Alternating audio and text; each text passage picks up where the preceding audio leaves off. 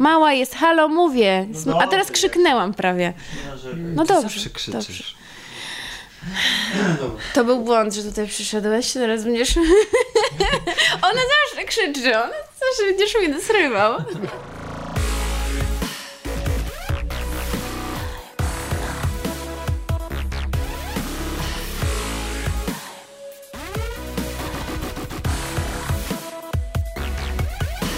Dzień dobry.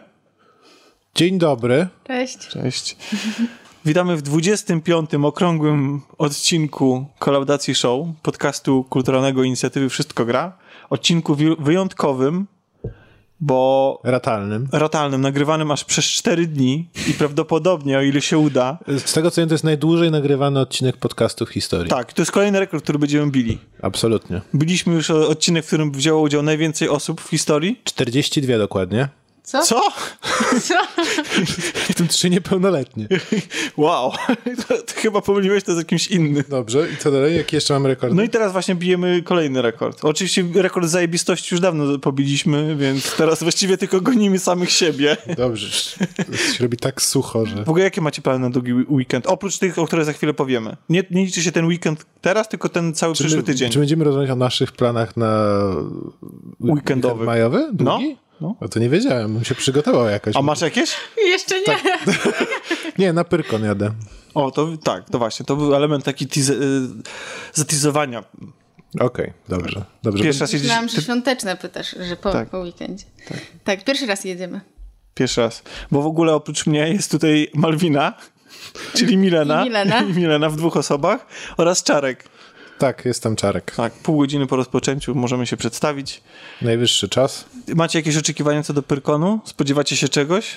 Czy ma być odpowiedź poprawna politycznie? Nie, czy szczera? szczera. No Pyrkon jako, nie, Pyrkon szczerze... jako festiwal fas- fantastyki się rozwinął do tego stopnia, mhm. że jest jedną z głównych tego typu imprez w Polsce, nie? Tak. Yy, po tym jak przejrzałem yy, wykłady, prelekcje, w których można wziąć udział, warsztaty, to nie sp- Nie spodziewam się, po prostu no, trochę nie jestem targetem w zdecydowanej większości z nich. Ciężko powiedzieć, bo niektóre brzmią całkiem ciekawie, a niektóre tak dziwnie, że nie no wiadomo, co o nich myśleć. To znaczy wtedy, wtedy miałem ochotę oddać legitymację nerda i tak. E, że, aż, że aż taki hardcore? No momentami, momentami, nie, momentami po prostu... Motyw jedzenia w grach komputerowych. A to super, super. Ja mam koleżankę, która na przykład pisała pracę magisterską z motywu palenia w filmach. No, to jest fajne, no, ale nie wiadomo, kto to, poprowadzi dokładnie. ten wykład, czy się zna na tym, ciężko powiedzieć. Ja prawdę powiedziawszy bardziej nastawiam się na to, żeby poczuć klimat wielkiego festiwalu, no, po prostu fantazy. Popłyniemy z tym. Tak, popłyniemy, damy się ponieść i zobaczymy, co z tego wyjdzie. Doskonale, także mam nadzieję, że będziemy mogli liczyć na waszą relację po, z czym do nas dzisiaj przychodzicie. Czarku i Malwino. O czym chcielibyście opowiedzieć? Będzie to komiks, Arab przyszłości. O proszę. Ehm, ciekawy, ciekawy komiks i może, myślę, że możemy od niego zacząć właściwie, bo jest to komiks biograficzny e, Riada e, Sattoufa i nie wiem, czy powinien to czytać po francusku, czy po jakiemu innemu, w każdym razie tak się pan nazywa. I opowiada on o jego latach młodości, e, to znaczy od między rokiem siedemdziesiątym ósmym a osiemdziesiątym czwartym, czyli mniej więcej wtedy, kiedy miał tam od dwóch do sześciu, do ośmiu lat. O, to aż taka młodość, to tak, nie młodość, to, to dzieciństwo młodość, właściwie. To jest jego dzieciństwo, ale samych komiksów będą trzy i to będzie faktycznie jego historia właśnie od praktycznie przed poczęciem, bo wtedy, wtedy zaczyna się akcja samego komiksu, od ale tego jak poznali się jego rodzice. Czekaj, ale powiedziałeś, że będą komiksów trzy, to znaczy, że to jest tak, pierwsza z to trzech części. To jest pierwszy z trzech komiksów. A jeszcze się tamte nie ukazały? I tamte dwa, już drugi na pewno się ukazał we Francji, jeszcze nie w Polsce, trzeci nie wiem. Komiks zaczyna się w momencie, w którym poznają się rodzice głównego bohatera e, na Sorbonie. E, rodzicami jego jest Francuzka oraz e, Syryjczyk, który przyjechał tam na studia. I w, poznajemy, że tak powiem, ich historię od, od, od tego momentu. Potem pojawia się autor i zaczynają dziać się rzeczy. Poznajemy dalsze losy e, właśnie tej takiej dwukol, dwukulturowej rodziny. A oni żyją gdzie? We Francji? I to jest clue tego wszystkiego. Początkowo oni żyją we Francji, ale w momencie, w którym ojciec bohatera kończy studia, marzy o tym, żeby wrócić do, do, do, do Arabii, bo to on pochodzi... się, że jego, jego żona niekoniecznie. No właśnie nie. Nie? Nie. Żona jak najbardziej się na to godzi, wyjeżdżają do Libii, gdzie trwa tak naprawdę Ale rewolucja. Do Libii. A powiedziałeś, że ona jest, on jest z Syrii. Syrii. Tak, Syrii, bo no on właśnie. Ogólnie rzecz biorąc marzy, że tak powiem, ma taki obraz świata arabskiego, który...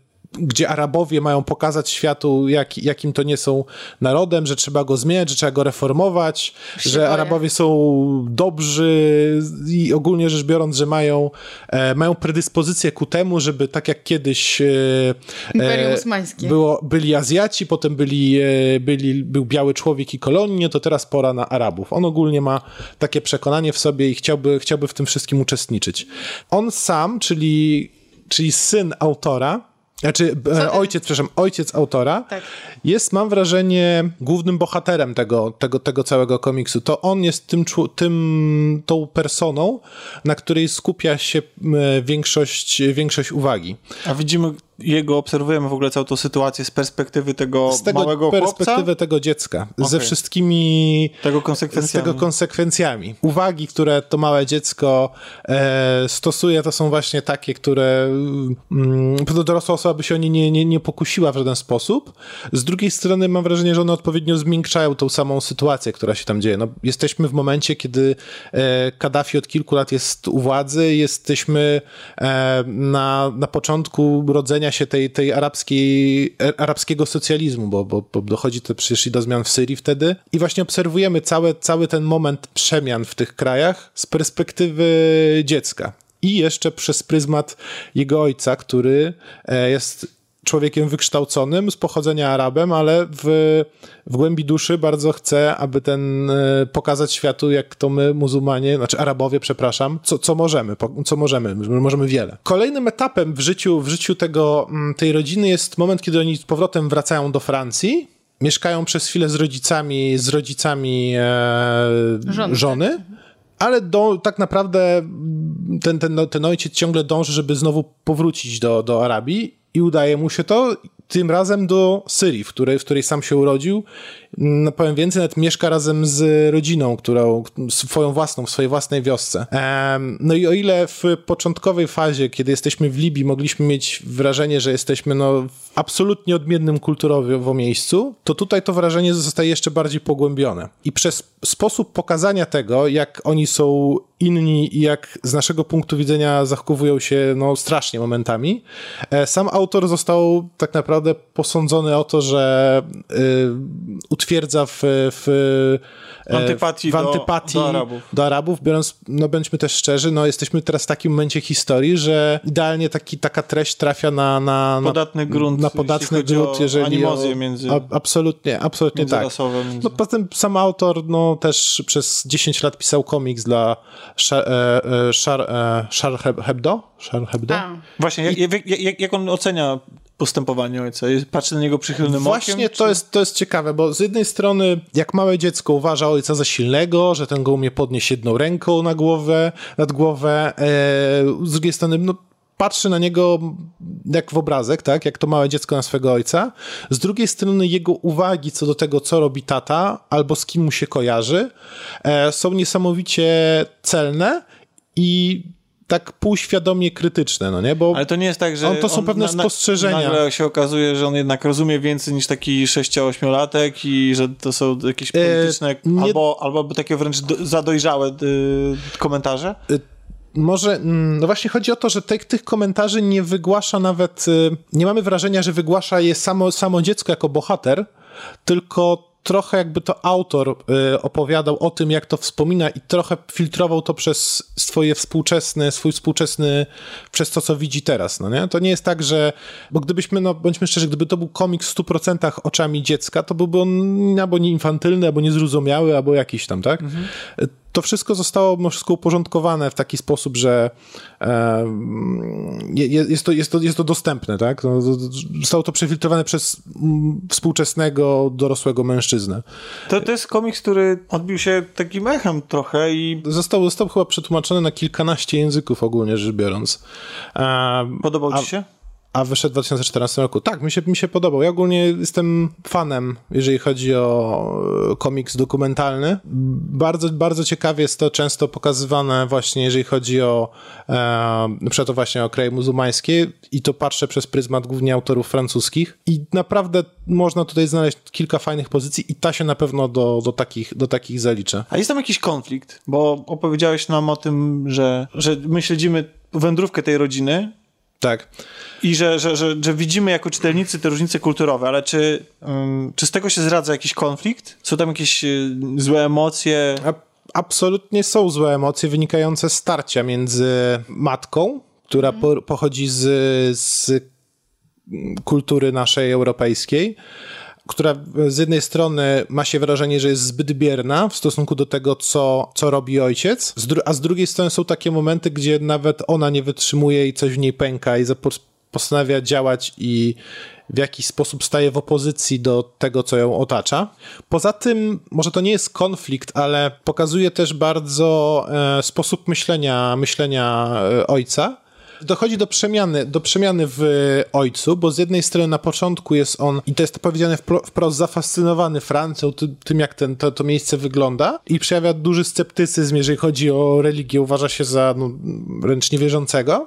Z drugiej strony podczas, podczas tej historii opowiedzianej mówi, że nie można, człowiek nie może się porównać do Boga, a na końcu w ogóle uczy swojego syna pierwszej sury Koranu po a prostu. A czy to nie jest tak jak z ludźmi, którzy świętują Boże Narodzenie, chociaż nie są katolikami. Nie, nie. Że takie coś zawsze pozostaje kulturowe w yy, tak, to widać, cały czas widać w ludziach. Mimo, że na przykład nie są wyznawcami danej religii, to ta kultura pozostaje i dlatego on go uczy. Tak, tak. Absolutnie ją, tą kulturę, z której on pochodzi, widać przez cały, przez cały komiks. Jednocześnie widać, że on, że tak powiem, spada mu maska, albo on się zmienia pod wpływem tego, że wrócił do, do krajów arabskich. Czy zmienia się jego postrzeganie świata zachodu, czy zmienia się jego postrzeganie Arabów, świata arabskiego? On cały czas ma wyidealizowane absolutnie postrzeganie świata arabskiego i to, to jest niezmienne. Od, od samego początku, e, widząc niedokończone domy roz, rozwalające się, e, brudne, brudne ulice i tak dalej, absolutnie ma, ma uważa za to za coś normalnego, wręcz pogląd... więcej pięknego. Tak? Czyli jego poglądy się rady, radykalizują. Wręcz. Radykalizują się, tak. E, ale w kontekście, bardziej w odniesieniu do, do Zachodu. Niż, niż nie wynikają z tego, że on jest, nie wiem, bardziej, w pewnym momencie bardziej arabski był na początku. A jak dużo jest poświęcone religii? E, religia z racji tego, że to jest bardzo ważny element tej całej kultury, no abs- absolutnie pojawia się, ale jest to to jeden z wielu elementów. Nie jest to, nie wiem, kluczowe, kluczowy fragment. Jest to jeden z wielu, z wielu elementów, które się tam, które się tam przewijają. Skupia się to głównie, e, mam wrażenie, na bardziej na sposobu, sposobie bycia i na kulturze funkcjonowania, dokładnie. Niż, okay. niż na, Czyli niż na... polecamy. E, tak, tak, absolutnie. A kiedy jest następny numer zapowiedziany? Nie zadawaj trudnych pytań, bo nie wiem. Okej, okay, no dobrze. Kończy się do, do zobaczenia za, za, za jakiś czas, aha, ale ogólnie rzecz biorąc z tego, co kojarzę, miał, miał być w dwa tysiące szesnastym przez Kulturę Gniewu wydany drugi, ale nie został chyba jeszcze. A to jest ciekawe, że on jest czarno-biało-różowy. Albo czarno-biało-żółty. No właśnie, jak, jak, jak szata graficzna? E, szata graficzna jest bardzo prosta. A to jest bardziej... To jest bardziej karykaturalne, czy... E, tak, jest, znaczy no, takie... jest takie dość... dość nie wiem, czy karykaturalne to jest dobre słowo. Nie, no, no, ale, ale to, przerysowane, to nie, nie jest realistyczne. Absolutnie nie jest realistyczne, jest mocno przerysowane. No, takie kreskówkowe, no. Tak, kreska jest prosta. Jest, uży, użyty jest, użyte są zazwyczaj dwa kolory, czyli czerń plus coś na przykład, nie? Ja mam z komiksami dokumentalnymi, może nie dokumentalnymi, ale komiksami obyczajowymi, o, może mhm. w ten sposób. Mam jeden drobny problem, mhm. bo wydaje mi się, że oprócz oczywiście wartości samej w sobie, jakie one niosą ze względu na to, o czym one opowiadają, to wydaje mi się, że forma, którą wykorzystują, jest nie do końca uzasadniona. To znaczy, z tymi komiksami, z którymi się spotkałem, wykorzystanie faktu, że to jest komiks do nas samej narracji było niedostateczne. To znaczy, bardzo często widzimy po prostu dwie postacie, które ze sobą gadają, jest może tekstu. No nie.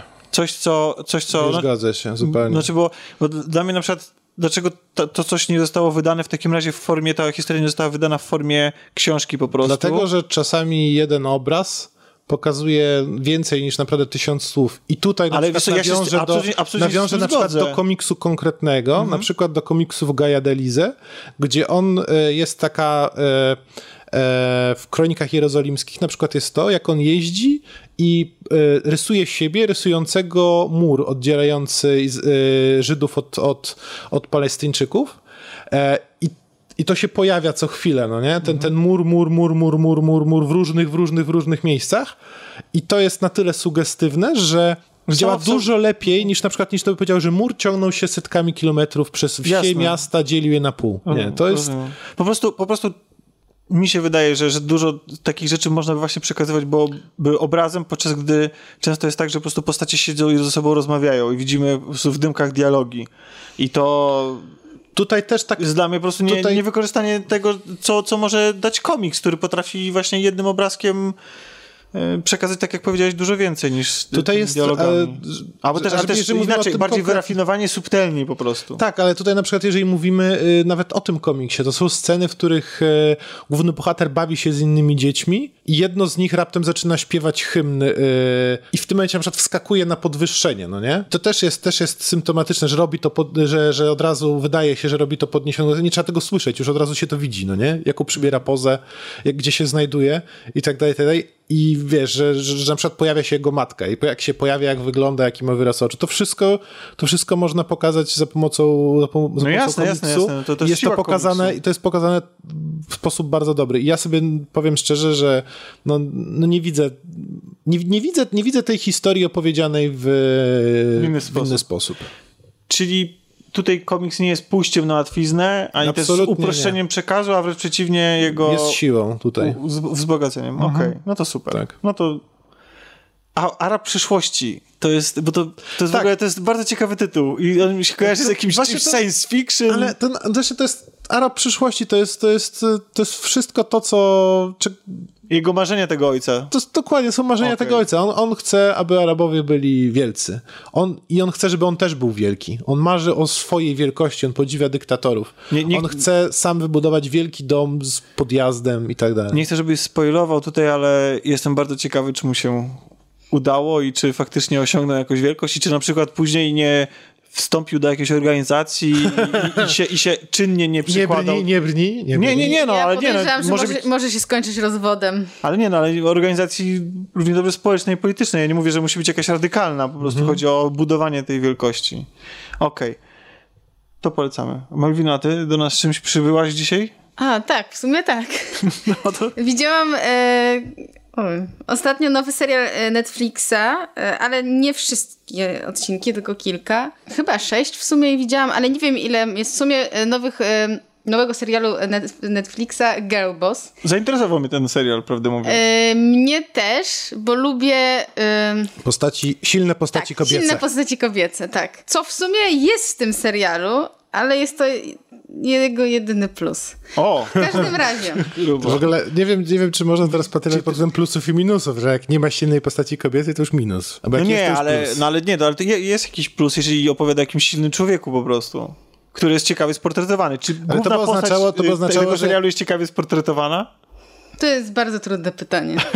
Postarajmy się na nie odpowiedzieć w kolaudacji. Jest to serial oparty na faktach. Jest to historia mm, założycielki e, firmy... E, odzieżowej, można tak powiedzieć, Nastiga. Jest nią Sofia Amoruso.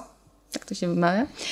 Ehm, serial opowiada początki. Znaczy, ja obejrzałam do siódmego odcinka i mm, jest pokazana historia przed, zanim założyła firmę, no i już w trakcie, tak, jak ją rozwija. I jedyne to, co mi się spodobało, e, to jest jej postać. Znaczy, ona jest bardzo taka energiczna, wybuchowa, to przynajmniej to w trailerach też można było zobaczyć, co w sumie najbardziej zachęcało do obejrzenia tego e, serialu. I, no, kobieta z wizją. No właśnie nie do końca, ponieważ e, ona nie miała żadnej wizji i e, tak naprawdę to, że założyła... Ale była zmotywowana do działania. No była zmotywowana tym, że nie miała co robić w życiu, nie miała za co, za co jeść. I... A to skąd się wywodzi? Ona skąd tak, się wywodzi? Kim, kim była przed założeniem tej firmy i co ją, co ją zmotywowało do tego, żeby założyć no właśnie, jakąś firmę no właśnie, związaną z modą? Właśnie niespecjalnie y, niczym ciekawym, ponieważ pracowała, y, chyba gdzieś czytałam, że w jakimś w Subwayu, w każdym razie w serialu mamy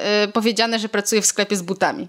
Tak jakby to, co nią kierowało, to chyba głównie to, że ona nie lubiła, kiedy ludzie nią y, rządzili. Sama chciała być szefem. I dlatego ona chciała być sama swoim szefem, ale nie wiedziała, co może robić, bo tak naprawdę nie do końca cokolwiek potrafiła.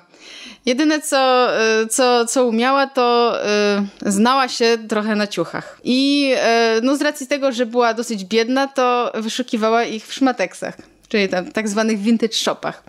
E, więc e, jej pomysł właśnie na, na biznes się narodził tak, że zaczęła je wystawiać na eBayu. Potem już z innych przyczyn, to już nie będę dokładnie mówić um, z jakich, jak to się wydarzyło, założyła własny serwis, e, że zostawiła tego eBaya. I ona jest ciekawą postacią, tylko że jakby tylko ona jest ciekawa, bo jej, e, wszyscy wokół niej są albo strasznie denerwujący, to znaczy jej główna przyjaciółka. Za każdym razem, gdy ją widzę na ekranie, to mam ochotę ją walnąć yy, A teraz twarz. Pytanie, czy to jest wina no. scenariusza, czy to jest wina, nie wiem, aktorów, którzy zostali jakoś... A może to jest Moim tak, zdaniem że... to jest wina scenariusza. A może to jest tak, że widzimy ten świat i tych ludzi właśnie przez pryzmat naszej głównej bohaterki jej oczami, że to ona tak postrzega tą rzeczywistość. I dlatego może ona lubi być tą szefową, bo jak rozumiem, ten tytuł jest nie bez przyczyny i faktycznie on opowiada o tym, jak to jest być szefem? Tak, jest tak, że ona wszystkimi dyryguje i trochę tak podporządkowuje sobie innych ludzi, ale no tak jakby wszystko się wydaje przez to nudne, no. Po prostu jakby historie, jakby nie wiem, też jest pokazany wątek miłosny. I mężczyzna, który jej towarzyszy w tym serialu, no ciężko powiedzieć, że w ogóle ma jakąkolwiek osobowość, bo w filmie to właściwie można byłoby postawić manekin i, i tak samo by się dobrze spisał.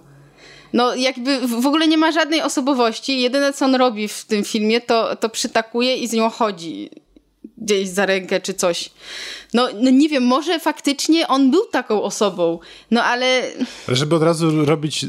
Film, gdzie będzie postacią. No i do tego jest jeszcze przy, przystojny i, yy, i to jest jeszcze gorsze, prawda? Jak jest facet nie, nijaki i przystojny. bardzo, bardzo, to tak zupełnie taki off-top malutki. Widziałem, nie wiem z, z jakiej okazji, ale widziałem jakiś czas temu, znaczy nie, niedawno, widziałem na YouTubie film, w którym Kristin Stewart tak? mówi po zapoznaniu się, czy tam pierwszych próbach, czy jakoś na samym początku znajomości z, e, z Pattisonem. Mhm. I daje, dają razem wywiad i redaktor prosi o to, czy jakiś dziennikarz, dziennikarka, już nie ma znaczenia, prosi o to, żeby ona powiedziała coś na temat swojego ekranowego partnera. A ona tak patrzy na niego i mówi, no, jest przystojny. Więc tak, to, to mnie, strasznie mnie rozbawia ta sytuacja, że nie powie, że na przykład świetnie, świetnie się dogadujemy i w ogóle od razu chemia i to będzie na pewno super nie, film. Może nie wiedziała, jest, co powiedzieć. Jest przystojny. No oni chyba zresztą byli parą. Tak, byli, chyba tak. Chociaż nie wiadomo na ile, jak to w świecie Hollywoodu, tak. nie wiadomo na ile to jest e, wy, wy, wykalkulowane bycie parą, a na ile rzeczywiste i prawdziwe. Są tam też takie wątki, które są kompletnie e, jakby niepotrzebne, bo nie za bardzo wzbogacają historię. E, ja spodziewałam się, że dowiem się więcej o tym, jak ona rozwijała ten biznes, e, jak do tego dochodziła. E, niby jest tego, ale jakoś tak za mało. Takie wszystko jest rozmydlone i ona jest aż tak nienormalna. Ona takie chodzi, kradnie, wszystko no właśnie, jest jej obojętne. Właśnie, bo powiedziałaś, bo powiedziałaś, że ona nie ma właściwie żadnych ko- kompetencji, więc domyślam tak. się, że nie ma też kompetencji jako szefowa. Czy ma? Czy się okazuje nagle, że, że potrafi tymi ludźmi zarządzać? No bo yy... powiedziałaś, że ona się zna na tej modzie, no ale, tak. ale to fajnie pewnie by sama wykonywała te ciuchy. Natomiast zarządzanie zespołem polega na czymś zupełnie innym i bycie szefem polega na czymś zupełnie innym. Znaczy, musisz znać fach, w którym robisz, ale oprócz tego musisz znaczy, umieć zarządzać ona ludźmi. Od początku chyba nie umiała zarządzać firmą. Ona na początku faktycznie zajmowała się bardziej wyszukiwaniem jakichś tam fajnych ciuchów i przerabianiem ich. Wydaje mi się, że te umiejętności menedżerskie pojawiły się z czasem, jak rozwinęła firmę. Ale oczywiście pomogło jej to, że była bardzo dominującą osobą, więc... to było dla niej tym, tym łatwiejsze, tak? W każdym razie nie widzę sensu, żeby się więcej rozwodzić nad tym serialem. Ja go bardzo nie polecam. A i wrócisz, dokończysz go? Nie, nie dokończę go. Zastanawiam się, czy nie sięgnąć po książkę, ale chyba tego nie zrobię, bo podobno ta książka jest dobra i w ogóle jest jakimś bestsellerem, tak? Na podstawie którego ten film został stworzony. Ale też w ogóle... Serial. E, serial, przepraszam. E, autorka, ta Sofia Amoruso, w ogóle brała udział w produkcji tego serialu i chyba producentem nawet jest Charlize Theron, jak widziałam napisy na początku. Więc tym bardziej mnie dziwi, dlaczego ten... Dlaczego nic nie wyszło z tego? No i tak naprawdę najważniejsza była postać główna, bo główna postać jest najważniejsza, że to jest silna kobieta. No i mamy to w serialu, tylko że wszystko inne jest miałkie, beznadziejne. No to nie polecamy. Nie, nie, nie, nie polecam. Ja za to dooglądałem do końca trzeciego sezonu Roya, Roya Donovana, Raya, przepraszam, Donovana. I tak jak się zachwycałem w poprzednim odcinku kolaudacji tym serialem, bo skradł mi on cały zeszły poprzedni weekend, totalnie, nie mogłem się oderwać mm-hmm. od telewizora. Tak teraz troszeczkę ponarzekam krótko, bo w trzecim sezonie dzieje się coś takiego z głównym bohaterem, że tak jak powiedziałem wcześniej, że on strasznie imponuje. To znaczy, że jest takim człowiekiem, który oczywiście bardzo łatwo go wyprowadzić z równowagi i często sięga po przemoc, ale jednak jest człowiekiem, który potrafi się odnaleźć w danej sytuacji i rozwiązać każdy problem niemalże. E, dooglądałem drugi sezon. Niekoniecznie dooglądałem... przemocą, czy zawsze przemocą? Nie, wiesz co, to połączenie, wiesz, to jest taki, on bardzo dużo działa na granicy prawa, czasami je przekracza, zresztą mhm. padają w serialu też trupy z różnej okazji. Mm, natomiast to, co się dzieje w trzecim sezonie z głównym bohaterem, on przechodzi pewną przemianę ze względu na różne okoliczności, dramatyczne wydarzenia, które się miały miejsce w drugim sezonie. I trochę postrzeganie go mi się zmieniło. To znaczy nie tylko on jakby traci tę swoją energię i pewność siebie, ale też łagodnieje pod wieloma względami, ale też w momencie, kiedy jest postawiony pod ścianą i musi znowu walczyć o swoje, popełnia błędy. A czy, które nie pasują do które, niego? Które do niego nie pasują. Można to ewentualnie tłumaczyć tą sytuacją właśnie tego, że, że, że on jest troszeczkę wytrącony z, tej, z tego swojego, z tej swojej strefy komfortu, tego, z tego poprzedniego swojego życia, ale e, tam są takie rzeczy, które sprawiają wrażenie, jakby autorzy chcieli stworzyć z niego postać wręcz gangstera, takiego typowego gangstera z rodziną mafijną. Mhm. Taką człowieka, który przekroczył pewną granicę i już nie ma z niej odwrotu i jest takim po prostu e, czystym, złym człowiekiem działającym w środowisku przestępczym, podczas gdy jego życie w ogóle tak nie wygląda. To znaczy on nie ma żadnych podstaw do tego. Nie ma zaplecza do tego, żeby stworzyć, żeby zrobić z siebie mafiozę. I on powinien o tym doskonale wiedzieć, podejmując niektóre decyzje i... i, i... Ale ty o błędach e, mówiłeś pod kątem, nie wiem... Ety- etyczności tych rzeczy, które on robi? Nie, w ten nie. sposób, czy błędach po prostu... Błęd, stricte... Błędach, błędach mm, w ramach jego własnej logiki życia, po prostu. Mhm. Wydaje mi się, że, że przestał być racjonalny, przestał być człowiekiem dominującym w, w grze, że, że może mogliśmy sobie liczyć, że on nieważne, co się stanie, to on i tak wybrnie z tej sytuacji, bo jego rodzina, w ogóle serial praktycznie w pewnym momencie zapomina o tym, o profesji, jaką się on e, trudnił, a tym, którzy nie słyszeli poprzedniego odcinka, tylko e, powiem, że to jest człowiek od załatwiania różnych spraw w Hollywood i takiego mm, pomagania gwiazdom, celebrytom albo ludziom z takiego, powiedzmy, półświatku, ale jednak e, otaczających się tym blichtrem Hollywoodu i Kalifornii w rozwiązywaniu spraw typu właśnie obudzenie się przy martwej dziewczynie rano lub, lub skatowaniem prawie że do nieprzytomności niechcący jakiegoś podrzędnik, no, podrzędnego wiadomo, pracownika takie fizycznego. Rzecz, takie tak. rzeczy dzieją się tylko niechcący. Tak, tak, więc e, serial bardzo staje się dosyć brutalny. Wspomniałem też wcześniej w zeszłym tygodniu o tym, że pojawiają się wątki dotyczące molestowania seksualnego i wątki kościelne. I one są bardzo dominujące i z czasem coraz, coraz mocniejsze i coraz, coraz większe mają znaczenie dla fabuły i bardzo mi się to podoba, jak zostały te wątki potraktowane w trzecim, w trzecim sezonie. Bardzo fajnie, bardzo fajnie zostały wykorzystane trochę przewrotnie i wprowadzona zostaje nagle postać księdza, która Czy plusy równoważą minusy, skoro tak? Bo yy... do tej pory mam wrażenie, że raczej narzekałeś na to. Nie, ja tylko mówię, wiesz co, nie, bo ja, ja, znaczy, ja tylko mówię, że no, czy wiesz co, ten, se- ten sezon po prostu wydawał mi się gorszy, on stracił też trochę tempo. Jest świetna rola byłej żony pewnego znanego Scientologa. A może ona jest jego obecną żoną? I eee. były gwiazdy pewnego młodzieżowego serialu. Nie, oni chyba się rozwiedli. Nie mam zielonego pojęcia. Nie wiem. Mi się, nie wiem. Ale wiemy, jak ona się nazywa? Nie wiemy, tak? Jak się nazywa. Co, jak... No, Angelina. Nie, Angelina. Nie, nie? Katie, chodzi... Katie Holmes. Chodzi o Katie Holmes. Tak, Scientolog. Ale, ale Scientolog to Tom Cruise. No tak. tak. No i Katie Holmes Katie... to jest jego żona. Angelina była, Angelina była żoną Brada Pitta. A, bo ja nie wiem, kto z kim chodzi. A, okej, okej. Okay, okay. Bo ja tutaj swego czasu, jak były same dziewczyny, to rzuciłem taką wiązankę takiego, takiego quizu i od razu wpadły wszystkie na, na, na to. Nie, nie, nie znaczy, na, na pewno ze sobą nie są, ale chyba, chyba są rozwiedzeni. Okej. Okay. W każdym razie pojawia się Katie Holmes, która nie widziałem jej na ekranie od, od, chyba od Dawson Creek, od Jeziora Marzeń. Mhm. I moim zdaniem świetnie wypada w tej roli. O. Znaczy... Mm, ona już, już sędziwa kobieta w końcu. No nie jest sędziwa, no bez przesady, nadal bardzo atrakcyjna. Gorąca, i... gorąca pięćdziesiątka. pięćdziesiąt lat ma? Nie wiem, nie no, strzelam. No, nie. No, no czterdzieści parę na pewno. No proszę cię, nie, no zaraz tak. sprawdzę. No oczywiście, że tak. Aż sprawdzę. Wydaje mi się, że, że, że jest... Czemu zrobiłeś krzywdę? Yy, wiesz, on upadł mi... Yy, Niestety mój telefon upadł mi na beton i się okazało, że noszenie telefonu bez pokrowca jest trochę zbyt dużo od, z aktem odwagi. No albo jest. Głupoty w tym wypadku. Malwina też... To Malwina, samo. Też, ma, ma, ma, też ma, Malwina jest tym człowiekiem, który trzyma pilot telewiz- do telewizora w folii hmm. i nigdy nie zdejmuje folii z siedzeń w, z tapicerki w samochodzie. Nie, tylko jeżeli chodzi o, nie, o telefony, tak ma, że obudowuje je różnymi rzeczami. A i tak się psują. Rozumiem. Ja powiem tylko na swoje usprawiedliwienie, że od dwa tysiące ósmego roku, odkąd używam sprzętu tej marki, ani razu mi się żaden telefon nie rozbił. A naprawdę miały trudne życie ze mną. Już tylko sprawdzam Katie Holmes. Ojej, ale w ogóle dałem ciała. To nie ona. Nie, to ona. Tylko... Ale podobna. Nie, dałem ciała, bo przecież ona na ekranie była widywana wielokrotnie. Nie, ja jej nigdzie nie widziałam. W Batmanie początek grała.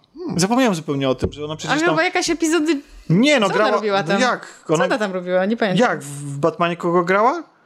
No zaraz ci powiem. Ej, widzę, że to nie, ale kogo grała? Gra... Grała miłość Bruce'a Wayne'a, Rachel Dawes. Czyli trzeciorzędną postać. Nie, nie, jakoś, nie, nie, nie. Jakoś w ogóle później nie zarejestrowałam została, tego. Później została wymieniona na... Dobra, ile ma lat? Już sprawdzam. Ile? trzydzieści osiem. trzydzieści osiem. No. Wygląda bardzo fajnie, mimo tego, że występuje tutaj w aparacie na zęby, i, ale generalnie serial trochę, troszeczkę traci impact i kończy się fajnie ten sezon, chociaż ostatni, tak, te ostatnie ujęcia są fajne, ale te decyzje, które podejmuje bohater, są naprawdę karkołomne i mam wrażenie, że, że, że nie wiem, na ile to jest specjalne, znaczy na ile to jest świadoma decyzja scenarzystów, żeby nagle prowadzić bohatera w taki sposób, że on przekracza pewne granice i idzie w totalną brutalność, gdzie rozwiązuje problemy totalnie siłowo i to głupio, wręcz tak bardzo porywczo i, i radykalnie i wręcz bez liczenia się z konsekwencjami, które go czekają, a czekają go ogromne konsekwencje. A na ile to jest tak, że serial po prostu musiał nabrać takiego rozmachu i tempa i teraz z niego robimy po prostu film, serial gangsterski. Nie oglądałem jeszcze czwartego sezonu, mam nadzieję, że to jakoś wróci na swoje tory. Albo, że zaproponują coś zupełnie nowego i będzie również super. Bo ja lubię na przykład seriale, nie wiem, czy wy macie taką... Czy lubimy podpanie. Seriale? Tak. Nie, lubię seriale. lubię seriale, które mają zmienną narrację z sezonu na sezon. Bardzo mi się to podobało, mimo tego, że sezon później, serial później odpłynął totalnie w kosmos i go przestałem oglądać Prison Break, który w pierwszym sezonie był serialem o... Nigdy w życiu nie oglądałem Prison Break. Ja też Naprawdę? nie widziałam. Naprawdę. Okay. Ani, ani nie oglądałem Prison Jakoś Break, tak ani o Jezu, tych na tych wyspie. Lostów. Lostów też. Tych na tych wyspie. Ja, ja Lostów oglądałam z rodzicami. Absolutnie nigdy w życiu. Do Lostów. O Lostach sobie jeszcze porozmawiamy, a to przy okazji w serialu, który jest, gdybym miał, gdybyśmy mieli nagrywać kolaudację tylko, tylko dla niego, to właśnie to byłby powód powstania tego, e, tego podcastu, po to, żebym ja mógł się rozpływać. Sam jestem zaintrygowany. Żebym ja się mógł rozpływać nad najwybit, jednym z najwybitniejszych seriali, jakie ta, ta, ta ziemia spłodziła. Ale to Na razie, jest, nie, nie, na razie będzie zagadka, poczekamy aż się, aż się pojawi cały sezon. Ja sobie cały sezon na, spokoju, na spokojnie obejrzę, to jest trzeci sezon, zdaje się, że ostatni tego serialu, mimo tego, że miał bardzo duże szanse się nie ukazać, właściwie nawet już drugi. i serial, od którego wiele osób się odbiło, ponieważ oczekiwało od niego zupełnie czego innego, a ten serial jest zupełnie czym innym i mam nadzieję, że przekażę wam w pewnym momencie zajebistość tego serialu i dlaczego warto do niego wrócić i warto ją poświęcić czas. Dobra, lecimy Co to dalej. Co za serial? Nie powiem. No nie Ale wytniesz to najwyżej. Nie będę wycinał. Nie powiem. Wy też, was też będę trzymał w niepewności. Też tak w ogóle. Czarku, dokumencik jakiś podobno. E, tak, tak. Też serial zresztą. Jesteśmy, pozostajemy w klimatach. Pozostajemy w ciepły. klimatach serialowych, pozostajemy w klimatach Bliskiego Wschodu, tak jak to zostało e, zapowiedziane. Shadow of Truth. Truth się mówi? Truth. Truth. Cień prawdy. Shadow of Truth. Cień prawdy. Serial no, Netflixowy. Znowu Netflix, tak. Ja nie wiem, chyba musimy nawiązać współpracę z Netflixem. Serial produkcji izraelskiej tym, tym razem. E, jest to zła wiadomość dla ludzi, którzy lubią sobie słuchać seriali w momencie, w którym na przykład pracują, bo jest on e, zrobiony w całości po hebrajsku. Ale napisy ma polskie. Napisy ma polskie, węgierskie, czeskie, rumuńskie, do wyboru, do koloru. W każdym razie... E... Mi się w ogóle to bardzo podobało, że to było po hebrajsku. Ja bardzo lubię ten język, jest taki melodyjny. No, mi się podobało, bo było autentycznie. I, i, i nabierało autentyzmu jeszcze, dokładnie. Zawsze tak. Jak angielski jest, to się takie wydaje sz, trochę sztuczne. Nie, jeżeli to jest angielski, to nie jest angielska, amerykańska, bo angielska produkcja. W każdym razie, o czym opowiada Shadow of Truth? Opowiada o e, sprawie morderstwa trzynastoletniej dziewczynki, do którego doszło e, w jej szkole podstawowej. Została ona zamordowana, brutalnie zasztyletowana w toalecie i jest poszukiwany sprawca tej zbrodni. I to nie będzie żaden spoiler, jeżeli powiem, że zostaje e, złapany, postawiony przed sądem, osądzony e, imigrant z Ukrainy, który, który ląduje w więzieniu po, po, po prostu po, tym, po, tej całej, po tej całej sytuacji. Pachnie to od razu inną produkcją Netflixową, e, znaczy Making a Murderer. Jeżeli zaczyna się to oglądać, ja miałem trochę na początku takie, takie oczekiwania, że to będzie po prostu Making a Murderer tylko w wydaniu izraelskim, krótszym, bez takiej amerykańskiej pompy. Tak, to są cztery odcinki i one po, są różnej, różnej, nie, one są różnej długości. Najczęściej po czterdzieści minut średnio. E, najkrótszy chyba ma trzydzieści coś. No, tak. W sumie to jest, no, nawet, okay. w sumie to jest nawet niecałe trzy godziny tak naprawdę. Jest tam upakowana cała historia.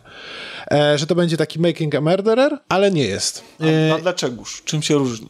I tym się różni, że e, powiedziałem już o, jakby o sposobie opowiadania całej historii, to znaczy nie jest ona, ta, ona nie jest taka na, na, aż tak napompowana jak, jak tamta, nie ma, nie ma wiecie, w, z, tak silnych zwrotów akcji jak, jak na przykład w tamtej produkcji. Jeżeli chodzi o same... To może dla, jeszcze tylko dla osób, które nie znają tego typu produkcji, powiem, że to chociaż jest to film dokumentalny, to jest on prowadzony w taki sposób, narracja, że właściwie się go ogląda jak film kryminalny. Tak. Bo po kolei śledzimy wydarzenia, jakie miały miejsce, mhm. opowieści ludzi. Chronologicznie. Tak, przyglądamy się konkretnym tak, faktom tak, tak. i oglądamy materiały archiwalne akurat z tego momentu, który jest dany, w tym momencie omawiany. I nie wiemy, jak się całość kończy. Cała, cała sprawa się skończy, dokładnie. Więc to jest, to jest właśnie no, film kryminalny. No, zastanawiamy się, czy, czy zostanie uznany winnego, kto zabił, co się stało, co się wydarzyło. No i smaczku oczywiście dodaje zawsze w takich wypadkach to, że to są filmy dokumentalne, czyli przedstawiają faktyczne wydarzenia. Ja myślę, że słowo smaczku jest tutaj... No tak. Bardzo kontrowersyjne. kontrowersyjne. Okay.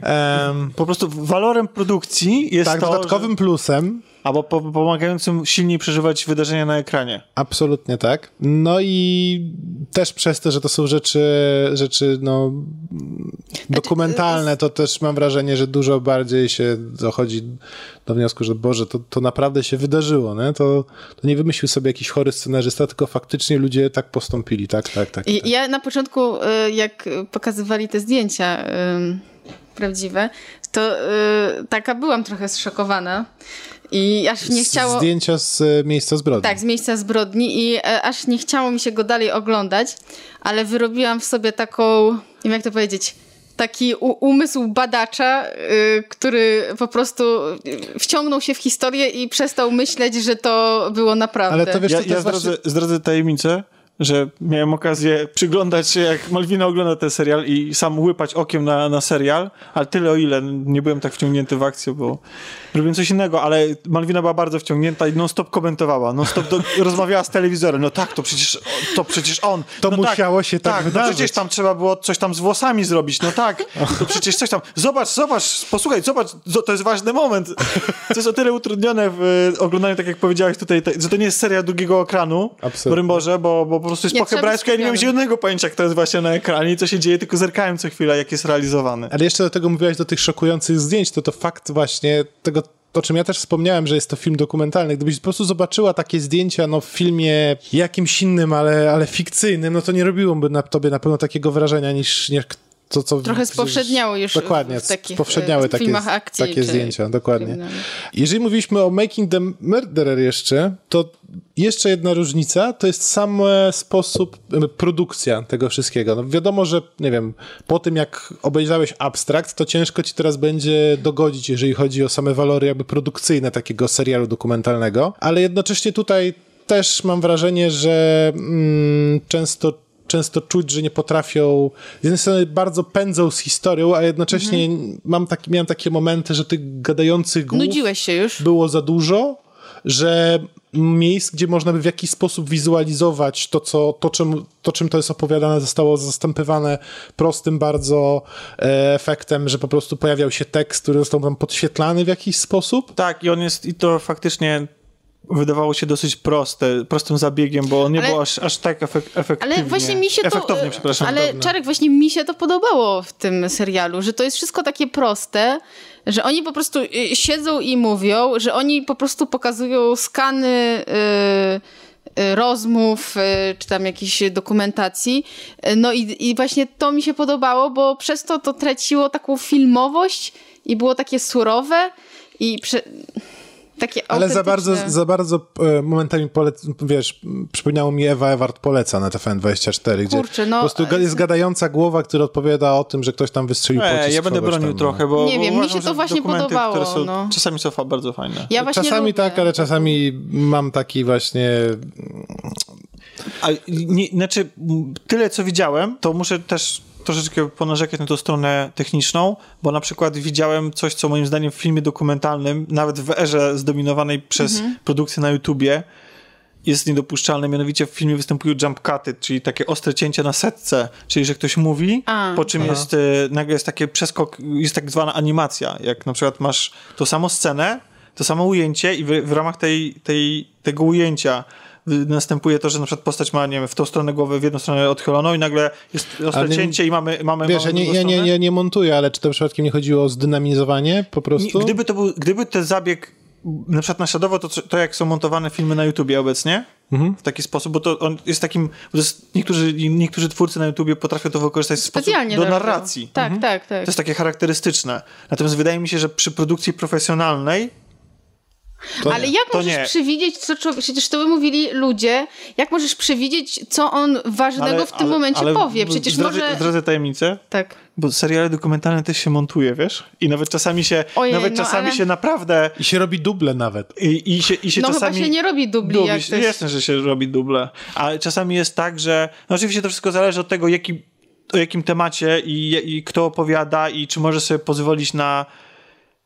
W jaki sposób też prowadzi redaktor, który przygotowuje taki film, reżyser, w jaki sposób prowadzi tych rozmówców, ale filmy dokumentalne to nie jest tak, że bierzesz i, i to, co ci ktoś powie, to wszystko jest jasne, takie momenty też są i takie rzeczy też wychodzą w trakcie rozmowy, ale ty musisz jadąc na spotkanie z danym człowiekiem widzieć, co chcesz od niego wyciągnąć, w jaką stronę chcesz tą rozmowę poprowadzić i jasne, że to się później montuje. Wykorzystujesz te fragmenty, które ci akurat pasują. Pasują ci do tezy. Do, no, nie, nie, no niekoniecznie. Są takie no nie, dokumenty, takie, które, które tak są... robią, ale są też... Yy... Znaczy często jest tak, że jak ktoś mówi w emocjach, to często się powtarza albo i na takie przykład, rzeczy po co? Poza po co też, to poza też, też czasami prawda? Ktoś, co powiedzieć na to początku... Tomek to dobrze wie, bo montuje nasz podcast. Więc. Tak, no. Ale nie, czasami jest tak, że y, ludzie mówią na początku rzeczy, które chcesz później umieścić na końcu, więc wiesz...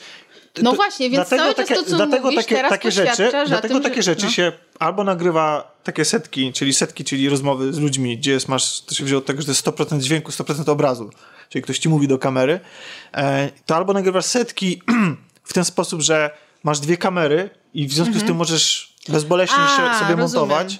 tak. Albo nagrywasz na przykład no na tak. kamerą cztery K i możesz sobie doskakiwać i odskakiwać dowolnie, jeżeli masz materiał w H D, wypuszczasz finalnie. Albo, i to jest najczęstszy i standardowy zabieg, po prostu podkładasz pod to jakąś przebitkę tak zwaną, czyli pokazujesz w tym momencie coś, cokolwiek. No, jakąś kartkę tam. Nawet, dowód, nawet taki coś. najbardziej najbardziej oczywisty zabieg polskich realizatorów filmów czyli dokumentalnych czarno... i reportaży, ręce na przykład, ręce. wiesz, albo jakieś no, sposobów na to, jak, jak zakryć montaż w filmie dokumentalnym jest bardzo wiele. I uważam, że jeżeli film nie jest cały tak zmontowany, jeżeli cały świadomie po prostu, na przykład po to, żeby uderzyć właśnie w takie tony, żeby wykorzystać ten manewr do tego, żeby o czymś w jakiś ciekawy sposób powiedzieć, to uważam to za błąd. I... No nie wiem, no ja nie uważam tego za błędu, bo moje... Bo jesteś wychowana na YouTubie. Yy, tak. Skażona po tak. prostu tym... Skażona internetem. Nie, ale czy wam to nie wydaje się bardziej autentyczne? Jeżeli to jest tak pocięte, to... W... Faktycznie jakby to nie wygląda jak dubel, jakby ktoś miał przygotowane, co ma powiedzieć dokładnie od początku do końca. Co, ten film teraz? Nie, ale to no jednocześnie, jak jest ale to jednocześnie właśnie. Widać, że komuś wycięto, wiesz, dwa zdania z wypowiedzi, nie? Ale no oczywiście A, sztuka nie. montażu polega na tym, żeby tak to montować, żeby tak, ale nie ja miało zaburzonej tej opowieści. Ale ja, ja odbijam zarzut filmy dokumentalne trochę się... Co? Ja odbijam zarzut Malwiny w tym momencie. Dobra. Ale teraz filmy dokumentalne teraz moim zdaniem po, po, poza tym. Okej, okay, to teraz pytanie. Czy polecamy? Ale nie, nie, bo, nie, bo, nie, nie jeszcze, jeszcze... jeszcze historia. Czy, czy historia tak. wciąga? Nie, bo ja bym chciał powiedzieć jeszcze jedną rzecz. Okay. Nie będziemy za dużo chyba z, y, opowiadać. Myślę, że nie będziemy. Myślę, że nie będziemy absolutnie. W każdym razie dochodzą nowe dowody, które zmieniają sprawę... To sto osiemdziesiąt stopni. Tak. E, no, więc... Ja bym nawet powiedział, że jakieś czterysta osiemdziesiąt. czterysta osiemdziesiąt no. stopni. Od, nie, ja tak było ostatnio o trzysta sześćdziesiąt. Nie, nie, trzysta sześćdziesiąt to jest tak jakby... No wiem, no, to był żart. Dlatego właśnie mówię czterysta osiemdziesiąt. Tak, o czterysta osiemdziesiąt stopni. E, to, co ja bardzo... To, co bardzo mi się podobało w tym, w tym serialu, było to, że nie ukazano tylko samej postaci tego głównego oskarżonego, czy on tam jest właściwie, czy niewłaściwie posądzony o tą zbrodnię, ale też inne rzeczy i poświęcono im dużo czasu, na przykład e, takiemu jakby linczowi w social media, e, szukaniu, szukaniu zabójcy przez ludzi z internetu, tego jak ludzie całkowicie niezwiązani e, z tą sprawą, nie będący ani nie wiem, członkami rodziny, znajomymi, nie mieszkający w tym miejscu, ale tacy, takimi, który, do których dotarła ta informacja o tym mordzie, jak oni się e, poczuli i zaczęli, że tak powiem, na własną rękę szukać e, szukać zabójcy i tak dalej, i tak dalej. No jakie są tego strony, prawda? Bo I jakie są zalety, tego dobre i złe strony. Dokładnie. Czyli polecamy. Ja bardzo polecamy. Ja bar... no, znaczy jest... Tak, polecamy. Polecamy. Nie bardzo, bardzo, bardzo, nie, bardzo, ale ja polecamy. Ja uważam, że... Ale, ale, jakby, ale jakby ktoś nie, nie oglądał żadnego z tego typu seriali, to Making Murderer jest pierwszy, pie, na pierwszym tak, miejscu. Making a Murderer tak? jest na pierwszym Bardziej miejscu. Bardziej się podobało? Mm, ja nie wiem, pytam, bo ja sam nie oglądałem. Ja też nie widziałam jeszcze Making a Murderer. Myślę, że... Myślę, że mm, jak patrzę na nie, na nie z perspektywy, jak obejrzałem je oba, mhm. e, to... Bardziej chyba nawet podobał mi się ten właśnie serial izraelski, ale jeżeli miałby, bo popatrzyłem na niego przez pryzmat też Making a Murderer, a jeżeli miałbym po prostu nie widzieć wcześniej Making a Murderer i obejrzeć ten, no to, to szczerze powiedziawszy wolałbym, żeby, a, żeby, żeby Making nie, był pierwszy. Ogólnie żebyś nie czuł zawodu ewentualnego. Tak, tak, okay. żebym, żebym, więc myślę, że na pierwszy strzał Making a Murderer, potem można Shadow of Truth. Doskonale. Polecamy. Bardzo. Jej. To właściwie tyle, co? Będziecie, tak. będziecie czmychać na Pyrkon? Dokładnie. Będziemy jeździć na koziołku. Co? Yes. A, bo Poznań. Myślałem, że, że, że, że, że, się, że się przebierasz, jesteś ja... cosplayowcem i na przykład, nie wiem... Aż, aż że, ja muszę przykład, to popić. Na przykład mas, Malwina będzie... Będzie koziołkiem i będzie... Ja będę matołkiem, tak. Był taki bardzo znany y, artysta, który jeździł po świecie w przybraniu koziołka, matołka. Altheimer się nazywał. Tak? Tak. No, ale nieważne. M- mądrości ludu. Dziękuję wam. Dziękujemy bardzo. Może się jeszcze usłyszymy w tym odcinku, tego nie wiemy. Ja nie wiem nawet, kto nawet kto następny, kogo następnego usłyszymy. Bo... Ale ja wiem, mogę ci powiedzieć po nagraniu. Kto następny nas odwiedzi? Tak. No słucham. Nie, mów, no, zobaczymy, czy się sprawdzi. Po nagraniu. Ale nie, teraz mów, proszę. Nie, no, proszę, no. Nie, no, nie może, musi być, wiesz, musi być zachowana yy, narracja odpowiednia, którą ty sobie wykreowałeś. Ale nie, sobie wykreowałem, że teraz chcę usłyszeć, czy dobrze, czy dobrze założyłeś i czy faktycznie ta osoba... Ja obiecuję, że nie będę przy, yy, zmieniał kolejności. No. e, myślę, że będzie Kasia. Kasiu, I Piotrze, dzień dobry. Dzień dobry. Dzień dobry. Czarek miał przynajmniej w części rację, bo zapowiedział, że następną osobą w tym dwudziestym piątym odcinku będziesz ty. Tak. Plan był dużo większy i dużo... Dużo ambitniejszy. Dużo ambitniejszy, mieli być goście, miały być nagrywania na wyjeździe i w ogóle cuda niewidy i tak dalej z okazji tego, że mamy dwudziesty piąty odcinek, ale z planami wielkimi zwłaszcza tak jest, że bywają ryzykowne i czasami po prostu nie wypalają. Ale jest mi... Ale część odcinka już została nagrana. Tak, część właśnie przed chwilą słuchaczy mieli okazję ją wysłuchać, a yy, niezależnie od tego, czy plany wypaliły, czy nie, to jest mi niezmiernie miło was gościć u siebie i nagrywać ten odcinek. Więc szlifujmy ten diamencik. Kasiu, przedstaw. Jaki ty znaczy... kulturalny dzisiaj jesteś. No, wiesz co, jakoś takie ostatnie dni tego długiego weekendu mnie ukulturalniły. A was? Co robiliście? I jakie macie plany na jeszcze? Ukulturalniły? Na razie dużo grałam, ponieważ przeżywam to, że najbliższy tydzień będziemy pozbawieni internetu i jestem... E, Dlaczego będziesz pozbawiona? No prawie, nie wiem, palpitacji ze stresu dostaję. Jestem strasznie uzależniona od internetu. Znaczy będzie w komórce, ale no to nie to samo. Zmiana ponieważ umowy. Rozwiązaliśmy, rozwiązaliśmy umowę, rozwiązujemy z końcem kwietnia, więc dziś do dwudziestej czwartej mamy internet. A to, że ale ponieważ wybrała, akurat no. jest długi weekend, to e, dopiero pan... E, Pan monta, montujący? Pan dopiero, montażysta. Nie pan, nie pan montażysta. Monter. Dopiero pan monter przyjdzie w poniedziałek po długim weekendzie, więc... Okej. Okay. No dobrze, ale dobrze. To jak nie będziecie mieli internetu, to będziecie mieli życie. Tak, na łonie życiem... natury będziemy może spędzać, jeśli nie będzie lało. A czyli co, parki, tego, spra- tego typu sprawy, czy wyjazd? Spędzimy w łóżku pewnie, co się będziemy okłamywać. Cudownie. Słuchaj, ale Kasiu, bo ja wiem... Już że... ci więcej nie zabiorę. Ja wiem, że ty jesteś rozentuzjazmowana, bo zdaje się, że wykorzystałaś te wolne dni na skończenie Dishonored, prawda? Tak, tak, właśnie skończyłam i jestem podekscytowana, Dishonored, bo już czyli, wczoraj czyli ściągnęłam gry, ale mówimy o jedynce. Tak, i wczoraj już, no bo chciałam skończyć zanim zacznę dwójkę. Wczoraj już na, już na Steamie ściągnęła mi się dwójka i już nie mogę się doczekać. No to słucham w takim razie wrażeń po jedynce, bo ja muszę przyznać, że zaczynałem tę grę kilkukrotnie, nigdy jej nie skończyłem. Ja dwukrotnie.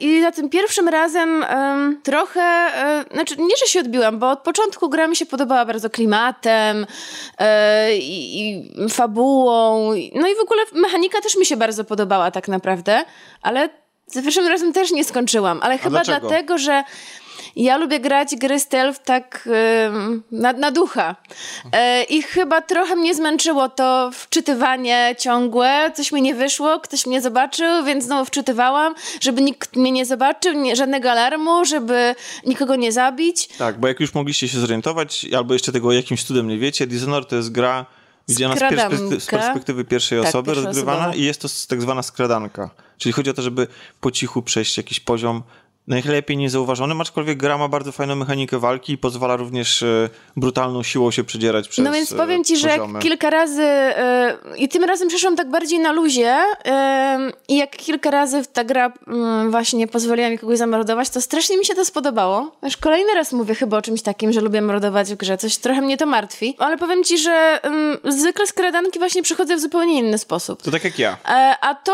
po prostu stwierdziłam, że jak będzie, tak będzie. Czasem przychodziłam w taki sposób, czasem w taki. E, A miałeś dobre zakończenie? I...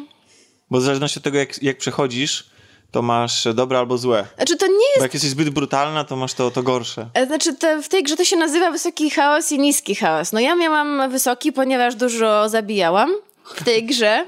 Czyli ale jednak zabi- podarowałaś sobie ale zabijałam złych. No i stwierdziłam, a poza tym tam jest też taka opcja, że tych głównych to naszych moralne prawo było sądzać.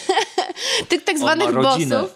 Możemy Właśnie. też, zawsze mamy pole wyboru, można ich zamordować, tych takich głównych przeciwników lub, lub ich jakoś skompromitować lub w inny sposób ich załatwić. No więc stwierdziłam, nie, są tacy okropni, że służyli sobie na to. Tylko jednej osoby nie zamordowałam. Ciekawe, że kobiety, ale... No, proszę bardzo. Tam przekonał mnie taki wątek miłosny, e, interesujący. E... A jak popularnie w ogóle to cenisz? Bo cały czas się spotykam do tej pory z głosami, że świat i w ogóle jest klimat, setting, wszystko jest super. Natomiast sama fabuła sama w sobie jest taka dosyć... No ta fabuła nie jest jakaś skomplikowana i jest dość... Tak, rzeczywiście jest przewidywalna, ale... Nie wiem, mi to nie przeszkadzało, bo w tej grze jednak fabuła jest tylko pretekstem. Jest tylko pretekstem do tego, co się rozgrywa, co ty rozgrywasz jako gracz. Żebyś się dobrze bawiła. Znaczy, nie tylko chodzi o zabawę. No, fabuła jest pretekstem, żeby wciągnąć cię do tego świata i żeby dać ci pretekst do wykorzystania tej ciekawej, mecha- tej fajnie zrobionej mechaniki, bo naprawdę mechanika skradankowa jest świetna. Ja bardzo lubię skradanki, to jeden z moich ulubionych gatunków i zwracam bardzo na to uwagę, jak, jak, jaka jest mechanika, jak są zbudowane i naprawdę... No ale samą główną postać też chyba polubiłaś, bo podejrzewam, że wiele osób... Z- zwłaszcza jej charakterystyczny głos. Nie no, tutaj w tej... Um...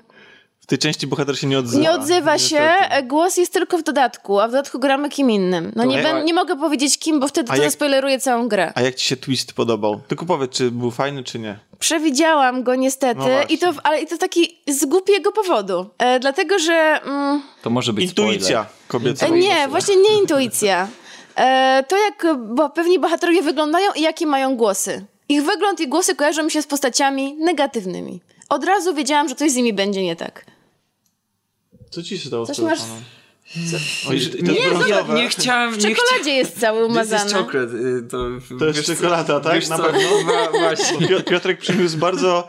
E, z, co ci się stało w telefon? Telefon, który widać, że dużo przeżył, zresztą mój też, e, ale o twój jest jeszcze charakterystycznie oblany. Kochani słuchacze, nie chciałem, żeby to do was dotarło, dlatego myślałem, że to zostanie w tajemnicy. Dlatego położyłeś na stole. Ale naprawdę, co się stało z telefonem? Cała część jest dalej w kieszeni, no nie chciałem roz, rozwalać. A co włożyłeś? A co włożyłeś do kieszeni? Rozpuściła ci się czekolada. Piernika mam w kieszeni. Ojej! No idź to szybko, weź zapisz. Dlaczego włożyłeś piernika do kieszeni? Nie chciałem już. Ale Piotrek, częstuj się, weź więcej, naprawdę. O Jezu, co tu się dzieje? Nie musisz, nie musisz wynosić, ja ci naprawdę chętnie...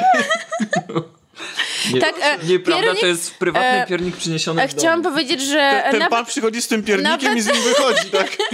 Nawet na naszej stronie piernik jest e, częścią. integralną częścią e, kolaudacji, więc... Czyli, czyli jednak mamy dzisiaj specjalnego po gościa. Po prostu czwarty specjalny gość, rozpuszczony tradycję. Piernik. Ale no, m, chciałam też powiedzieć, że e, zaraz będę grała w Dishonored dwa i chętnie opowiem o wrażeniach. A ja się, chcia... nie mogło do, A ja się nie chciałam doczekać. Ciebie od razu zapytać, kim zagrasz? Kim zagram? No wiadomo, kim zagram. Emily. No, dziewczyną. Ja też. też. Jakbym miał grać w dwójkę, to bym... Ja chyba nawet mam demo ściągnięte. Ale ty nie jedynki, to dlaczego? To, to, to, to się nie wypowiada. Wiesz co, ja lubię bardzo skradanki. Mhm. Z Dishonored... To dlaczego ty nie skończyłeś? Jest mi ciężko odpowiedzieć na to pytanie. Ma, ta gra ma w sobie coś takiego, że w pewnym momencie po prostu mnie przestaje, przestała trzymać bardzo przy sobie. Może dlatego, że to skradanie nie jest aż tak bardzo wymagające, jak ja bym chciał. Ten, mm. Z drugiej strony mamy te narzędzia typu ten blink, czyli taki przeskok błyskawiczny, gdzie możemy się bardzo szybko poruszać, który z jednej strony jest efektowny i efektywny, ale też jest pewnym ułatwieniem. I głupio z niego nie korzystać, no bo to jest mechanika gry. No w um. pewnym momencie, jak dołączą się tam inne tak opóźnienie czasu, czy zatrzymanie czasu, i powiem wam, że ja pod koniec gry już non stop ten czas zatrzymywałam, już mi się nie chciało nawet starać, bo po prostu no to jest takie ułatwienie. No to skoro, mimo że tu zwykle nie rozmawiamy o grach, ale... Mm, jest długi weekend. Ale zainteresowało mnie, co wrzuciłeś na grupę, czy zaczęłaś już grać w tę grę? Little Nightmares. Little Nightmares. Nie, nie, nie, bo jeszcze muszę nie. skończyć grę Persona pięć. To jest gra na sto godzin, na razie jestem w połowie, więc jeszcze dużo przede, przede mną. A już liczyłam, że może chociaż coś nie, powiesz, nie, nie. chociaż kawałek. Bardzo mnie interesuje, bo jestem strasznie głodny takich niezależnych gier, tak zwanych indyków. Mam, mam smak na indyka po prostu. Mm-hmm. I, I mam nadzieję, że, że ta gra, tak jak omawiałem Night in the Woods, mm-hmm. to jest właśnie gra, która w pierwsza, po raz pierwszy w tym roku mnie, taka niezależna mnie m, tak bardzo zainteresowała i fajnie, fajnie jest odpocząć po prostu od tych dużych y, produktów A A A, tych wielkich na kilkadziesiąt godzin albo nawet sto godzin produkcji i przejść sobie coś krótszego, a jednocześnie takiego bardziej treściwszego i w wielu aspektach ambitniejszego w treści po prostu. Więc, to e... prawda, ja chętnie porozmawiam, bo lubię takie gry, nie tylko e, indie, ale w ogóle w takim klimacie. E, I wtedy... Tam... Kasiu, mam rozwiązanie. Bardzo chętnie. Zróbmy rozwiązanie. W takim razie oddzielny podcast, będzie się nazywał Kolaudacja Gra. Kolaud- nie, albo kolaudacja indyki. Nie, nie. Ko- ja myślę, że, że nazwa kolaudacja gra jest odpowiednia.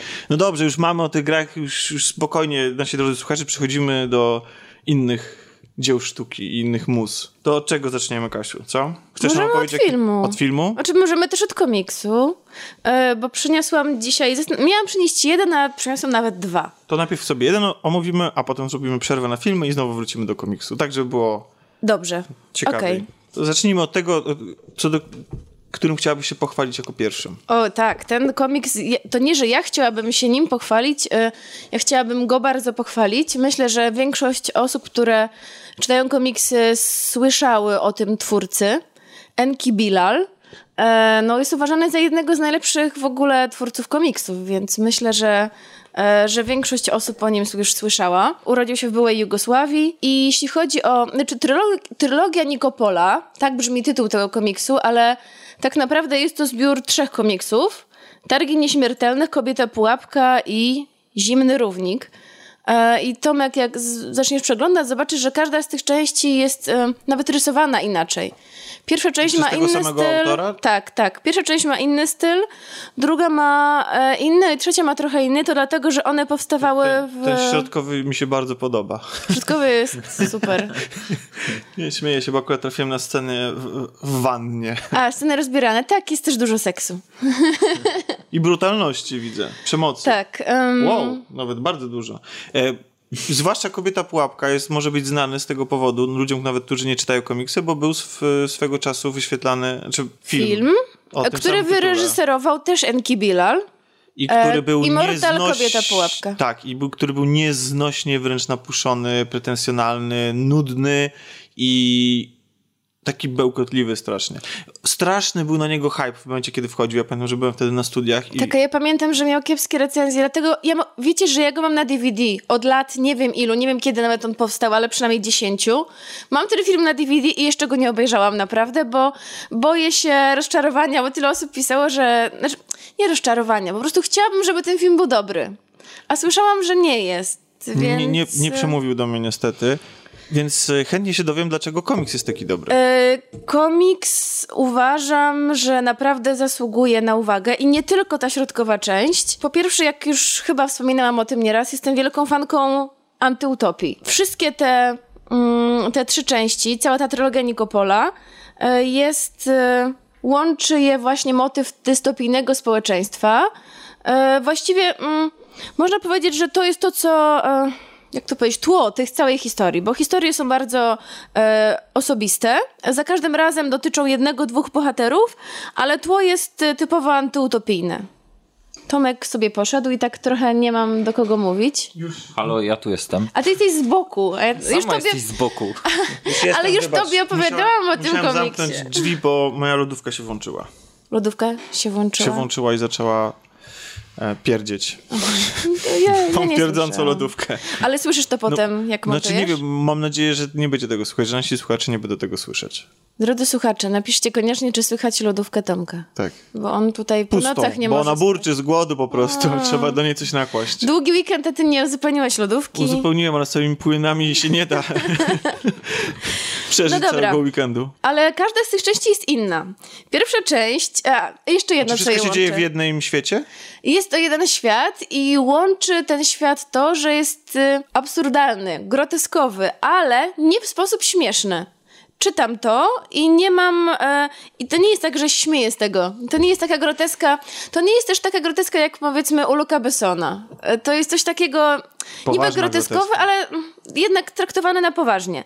No na przykład tak. W pierwszej części mamy Paryż pod rządami faszystowskimi. E, mamy... Niemieckimi czy... E, nie, francuskimi, faszystowskimi rządami. To nie jest alternatywna rzeczywistość, tylko przyszłość po prostu. Tak. Okay. Mm, tak, to jest rok dwa tysiące dwudziesty któryś. osiemnasty Czyli wcale nie taka daleka przyszłość. Mamy faszystowski Paryż, w którym jest, tak jak to w antyutopiach bywa, bardzo wyraźny podział na warstwy społeczeństwa.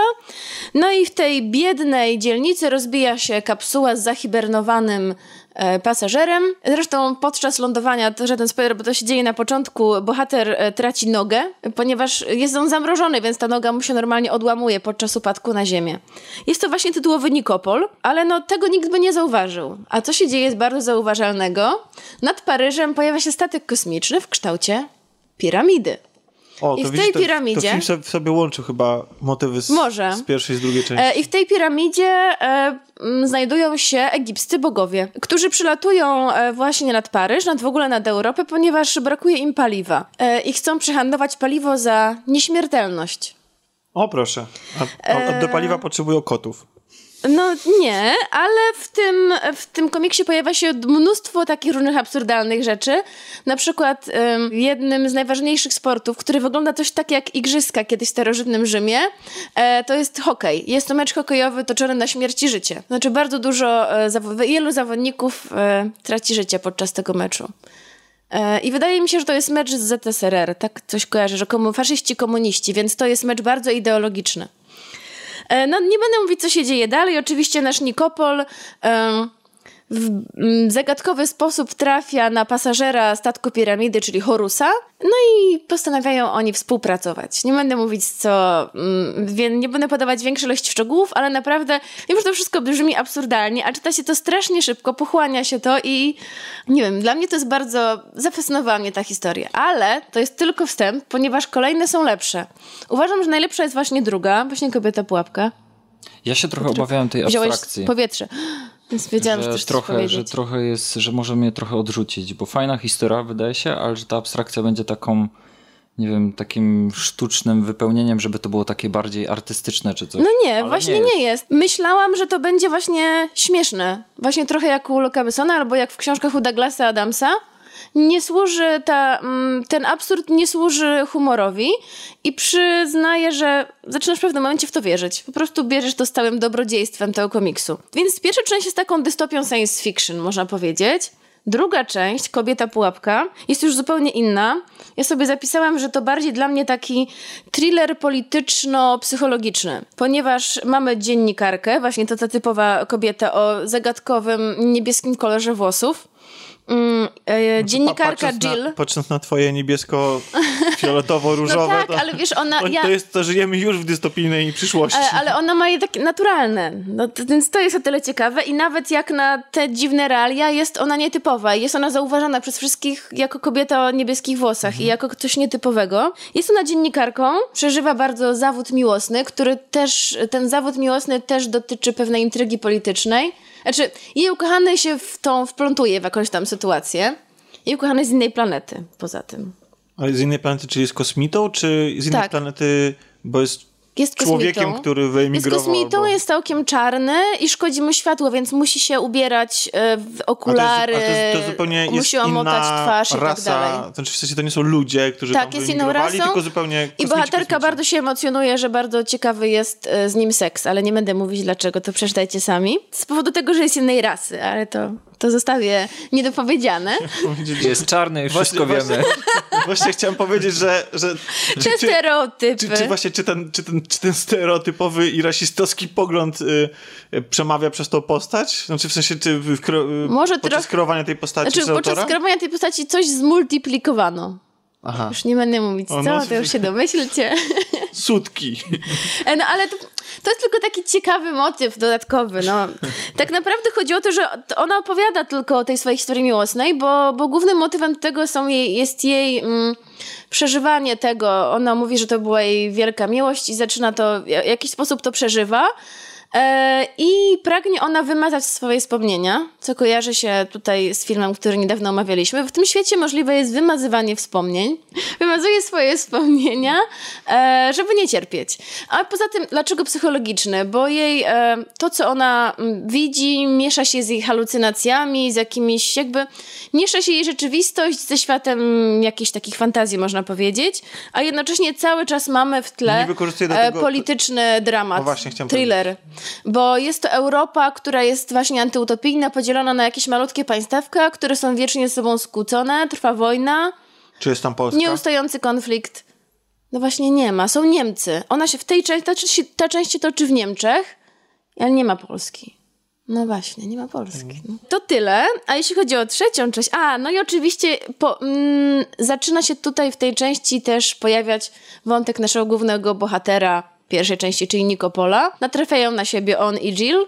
No i w trzeciej części ten wątek jest właśnie rozwinięty. Podru- o, główna bohaterka tej części, czyli Jill, podróżuje z Nikopolem oraz Bogiem Horusem. Wyruszają do Afryki. Afryka po prostu e, w tej...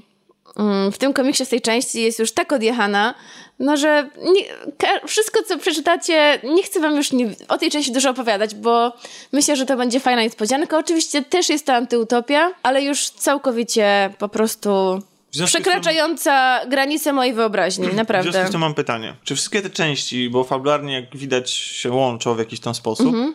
ale czy w wymowie się łączą? Czy one się uzupełniają? Dlaczego to jest trylogia, oprócz te, tego, że mamy tych samych bohaterów i ten sam świat?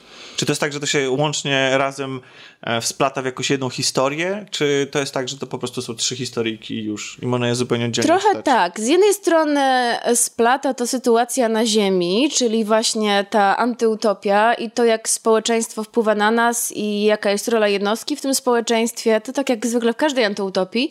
Ale z drugiej strony, co ciekawe, to spaja to właśnie motyw Boga Horusa, który w pierwszej części popełnia występek i on jakby występuje przeciw pozostałym bogom egipskim i przez wszystkie pozostałe części oni e, szukają go i skazują go e, na jakąś karę. Horus był jednym z najważniejszych bogów, a tutaj jest on tym bogiem wyklętym, mhm. więc tak naprawdę to jest troszeczkę wbrew tej, e, tej całej historii. I tej całej Horus mitologii. Ra? Ra był chyba. Nie, znaczy tak, no ale Horus właśnie, no rozumiem. Wiesz, utożsamiał władzę. Hmm. Nie wiem, naprawdę, po pierwsze, moim zdaniem komiks jest piękny, jeśli chodzi o, o wygląd. Troszeczkę kreska właśnie się różni w poszczególnych częściach, ale kolory, plan, no dla mnie po prostu jest to cudowne. E, tylko powiem wam, że z tego, co przeczytałam, to pierwsze wydanie było wydane w formacie A cztery. I nie było tak dużych marginesów. I y, zauważyłam, że ludzie jednak pomstują, że tak piękne rysunki, jakie są w tym komiksie, tak piękne ilustracje, nie powinny, że to po prostu został ten komiks skrzywdzony, bo rzeczywiście są literki, są bardzo małe i ilustracje nie wyglądają tak pięknie, jak być może wyglądałyby w formacie A cztery. I mimo, że wydanie teraz jest w twardej oprawie i wszystkie części są w jednej, dla mnie jest śliczne, ale jednak chciałabym to zobaczyć w większym formacie. Okay. Um, Czyli taki klasyk polecany tak, przez Kasię. Tak, klasyk polecam zdecydowanie, szczególnie jeśli jesteście fanami antyutopii. Jest też taka mała ciekawostka, jest e, dołączona strona z gazety. Wow. E, ponieważ historia Kobieta em, Pułapka zaczyna się od tego, że pamiętnik, który pisze dziennikarka Jill z roku dwa tysiące dwudziestego piątego trafia do redakcji jakiejś gazety w latach dziewięćdziesiątych do dziewięćdziesiątego trzeciego roku. I to jest wydanie dziennika z dziewięćdziesiątego trzeciego roku, w którym jest korespondencja z przyszłości okay. z roku dwudziestego piątego. Okay. E, uważam to za taki miły dodatek, naprawdę. A, jeszcze tylko chciałam powiedzieć, że nie wiem, czy lubicie coś takiego, bo w pierwszej części historia opowiadana jest głównie dialogami.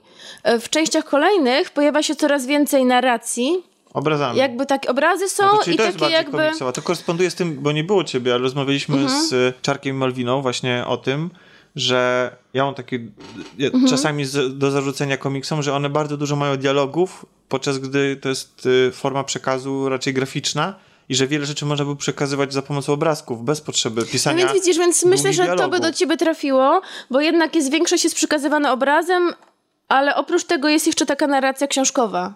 E, są takie jakby, nie wiem, jak to zwa didaskalia, nie no, to jest trochę szersze. Jest coraz, z każdą częścią tej narracji jest coraz więcej. Pojawiają się takie między, między obrazkami jakieś takie wtręty, okay. wprowadzenia. Wow. To faktycznie pod koniec to wygląda jakby to nie był komiks, tylko ilustracje do książki. No właśnie, ale znaczy... To jest tak naprzemiennie, bo jednak tych ilu... czasami są, jest jednak sama duża ilustracja, czasami jest dużo na... tej narracji takiej no, bardziej książkowej. Spoiler. Już koniec komiksu. Tak, właśnie, pokazujesz koniec komiksu. Pożyczam, zabieram ci. Dawaj. Nie, tak. Pozwalam. Dawaj, moje. Dobrze, ale musisz bardzo dbać. Bo jak widzisz, ja często wylewam kawę na swoje rzeczy. Przynajmniej nie trzymasz pierników w kieszeni. No właśnie. Naprawdę, jest to komiks, który zrobił na mnie ogromne wrażenie i jak wczoraj się przygotowywałam, bo już przeczytałam go jakiś czas temu, troszkę o nim zaczęłam sobie tu notować, to przypomniało mi się, jak zrobił na mnie ogromne wrażenie. Super. Czy zrobił na nas ogromne wrażenie film, który dostał w tym roku Oscara? Film irańskiego reżysera. Asghara Farhadi, to chciałeś powiedzieć? Tak, Asghara Farhadi, twórcy uznanego już wcześniej filmu Rozstanie, znanego... Który też dostał Oscara. Tak, dla filmu nieanglojęzycznego. Ty nie widziałaś Rozstania? Nie widziałam Rozstania, ale właśnie chciałam cię o to zapytać, ponieważ... E, Bardzo dużo jest takich teorii, że ten film dostał Oscara trochę siłą rozpędu i trochę jest to sprawa polityczna. Zanim... Ponieważ, nie wiem, mogę powiedzieć o tym dekrecie? Tak, oczywiście. Że nie wiem, czy wiecie słuchacze, ale akurat krótko przed Oscarami Donald Trump wydał taki dekret, który zabrania wjazdu do U S A um, ludziom różnych nacji, między innymi Irańczykom. I wydaje mi się, że większość e, tych um, było ograniczenie na dwa, trzy, trzy miesiące, a Irańczycy chyba dostali bezterminowo na razie zakaz. No i reżyser Irańczyk e, odmówił e, przyjazdu na galę oscarową. I tak. Mówi się, że właśnie to trochę tak chciano mu dać nagrodę pocieszenia Oscara. Oscara za film, bo jeszcze nie powiedzieliśmy jego tytułu. Za film Klient. Za, za film Klient. Um, I może najpierw byśmy sobie opowiedzieli o tym filmie, a potem ja spróbuję Dobrze. jakoś tam porównać to do poprzedniego jego filmu, bo wydaje mi się, że prędzej większe szanse ludzie mają w tej chwili na trafienie jeszcze na Klienta gdzieś tam w kinach. No my byliśmy bardzo niedawno, nadal tak. jeszcze można go zobaczyć. Chociaż akurat Rozstanie jest dostępne u nas na D V D, więc bez problemu też można je kupić i obejrzeć. Klient to jest opowieść o małżeństwie irańskim, które nagle mm, musi się ewakuować z budynku, któremu grozi zawa- zawalenie i y, znajduje się w sytuacji, w której potrzebuje mieszkania. A jako, że są aktorami w, teatralnymi, przygotowującymi się zresztą do sztuki y, Śmierć Komiwojażera, y, to proszą o pomoc swoich znajomych z teatru i okazuje się, że jeden z nich jest w stanie im zaoferować, nie wiem, czy to jest jego, no w każdym razie jakieś tam mieszkanie należące do niego, wydaje się. E, po przybyciu na miejsce, bo oni oczywiście z tej propozycji ko- skorzystali, e, okazuje się, że jeszcze z tego mieszkania nie wyniosła wszystkich swoich rzeczy poprzednia właścicielka i kontakt z nią jest bardzo... Lokatorka, przepraszam, nie właścicielka. Mhm. I kontakt z nią jest bardzo utrudniony. Właściwie ona się nie kwapi, aby to się stało. Oni w pewnym momencie postanawiają, że po prostu te rzeczy wystawią na zewnątrz i będą sobie po prostu tam mieszkali. I myślę, że tutaj trzeba niestety zdradzić pewną rzecz dotyczącą fabuły, żebyśmy mogli w ogóle rozmawiać o tym filmie dalej, bo jest ona, nieśmier- jest ona e, bardzo ważna, e, no ale jednak jest to, może być traktowane jako jakiś tam spoiler, ale wydaje mi się, że bez niej się nie da rozmawiać o tym filmie, bo e, już po rozgoszczeniu się w tym mieszkaniu nasza bohaterka czuje się na tyle swobodnie, że sądząc, że to jej mąż e, zamierza wrócić z pracy, postanawia sama brać, kąt, e, podczas brania kąpieli postanawia mu zostawić otwarte drzwi. E, I to jest punkt wyjścia do tragedii, m, jak mnie mamy, bo właściwie w tym filmie bardzo dużo, mało rzeczy jest nazwanych po imieniu, ale e, jest mocno zasugerowane, że została, zosta- napadnięta. została napadnięta, to na pewno. E, odniosła rany, ktoś ją brutalnie pobił. Ale też i prawdopodobnie, prawdopodobnie zgwałcona. zgwałcona. Tak. Natomiast y, przez cały film właściwie nie pada mm, nie pada takie jawne oskarżenie kogokolwiek o to i też y, nie pada nazwa profesji, którą się trudniła poprzednia właścicielka, y, przepraszam, lokatorka, a była ona no tak, co trzeba przyjąć, była po prostu prostytutką. Tak. Y, mówi, mówi się o niej jako kobieta, która miała wielu przyjaciół. Tak. Oraz która przyjmowała często gości. Pada I, też coś takiego. Tak, i w ogóle ta wieloznaczność i dwuznaczność i taka subtelność, powiedzmy, obyczajowa w kontaktach międzyludzkich w tym filmie jest, rozciąga się na cały film. Właściwie... No ale nie uważasz, że to jest kwestia kulturowa tego obszaru? Oni, um, że to jest właśnie, no bo myśl, wydaje mi się, że tabu jest jednym z motywów tego filmu. Mhm.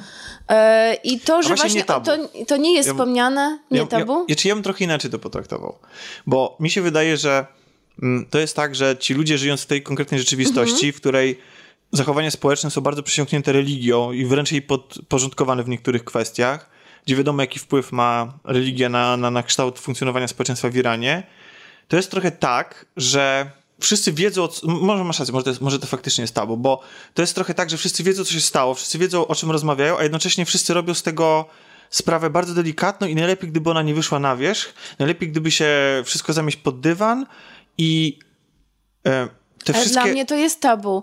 To, że... Um, znaczy, tak, tak, masz rację. To jest, o pewnych rację, rzeczach tak. nie można mówić wprost. Tak, bo to się wiąże z... jakimś uszczerbkiem na honorze, tak. z pewnymi problemami. Zarówno kobiety, jak i mężczyzny, jej mężczyzny, męża, bo e, trzeba też powiedzieć, że e, wiadomo, no na pewno każdy mężczyzna, każdy mąż przeżywałby też w naszej sferze kulturowej, e, gdyby jego żonie coś takiego się wydarzyło, ale myślę, że jest tam to tym bardziej e, ciężkie dla tego mężczyzny, ponieważ jest to też taka ujma na jego honorze, e, jakby... I tak, i widzimy, widzimy próby mhm. jego odszukania sprawcy i pewnej zemsty, czyli czegoś, co wydawałoby się logiczne w, w każdych realiach, również w tamtych. że takiego... Mm, chociaż w pewnym momencie czasami się zastanawiałem jako widzowie, o czyj honor tutaj chodzi, o, o zemstę, yy, czy, czy on się chce zemścić na utratę na, na swoim honorze, czy chce się zemścić za żonę. Za żonę znaczy, za, za a ja jeszcze chciałam za... powiedzieć o tym tabu i dlaczego mhm. p- ym, powiedziałam, zaczęłam od tego słowa tak naprawdę. To jak powiedziałeś, bohaterowie są aktorami mhm. i właśnie są próby do przedstawienia Śmierci Komiwojażera Artura Millera i na samym początku jest scena z próby, kiedy bohaterka grająca prostytutkę właśnie jest ubrana w golf i w płaszcz i ona mówi, jak mam tak wyjść na korytarz, przecież jestem nago. I, jedna, no wtedy, jest, i wtedy tak. jeden bohater zaczyna się śmiać, mówi, o, mówi, że jest nago, a jest ubrana po szyję.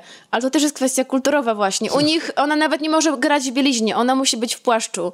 E, I to jest, wydaje mi się, też taki trochę, ja to tak odczytałam, jako taki klucz do, do naszej interpretacji reszty, że jednak kwestie kulturowe musimy też brać pod uwagę. Znaczy, Mówiąc nie, no jasne, filmie. jasne, ten, ten film jest naszpikowany takimi rzeczami, tylko, znaczy w ogóle ta sztuka, Śmierć Komiwojażera, ona koresponduje z wymową całości, no bo ona jest o, o, o opowieścią o człowieku, który e, traci wiarę w siebie, w swoje męstwo. Tak. E, jest jakimś takim przegranym życiowym i mamy nagle mężczyznę, który, który musi też jakby zawalczyć o swoją męskość w jakimś tam stopniu. I to jest, to jest film, ja się spotkałem z takimi mhm. opiniami, że to jest film, który portretuje upadek pewnej męskości w społeczeństwie, które jest bardzo patriarchalne, w którym e, pozycja kobiety jest mniejsza niż mężczyzny.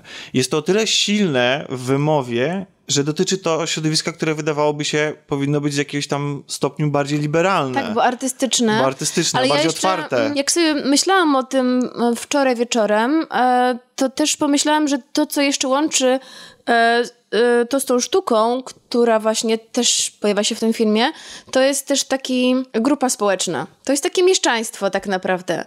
I mamy właśnie taki kryzys, tej, który występuje w tej grupie społecznej, która tak naprawdę, to są artyści, no tam mamy sprzedawcę, ale... Chodzi o to, że to jest taka grupa społeczna, której teoretycznie niczego nie brakuje, mają, mają ładne mieszkanie, duże bardzo mieszkanie. Nie wiem, czy zwróciłeś uwagę, że oni jak się przyprowadzają do tego użyczonego im mieszkania, narzekają, że jest małe. Mhm. A tam są chyba trzy pokoje, oni tak. są tylko we dwoje. To Czyli to są ludzie, ludzie przyzwyczajeni do jakichś wygód yy, i wydaje mi się, że to też możemy rozciągnąć na jakiś właśnie taki... Yy... Kryzys tej, tej, tej grupy społecznej. Tak, tak, właśnie. Znaczy, to, co tutaj mówimy...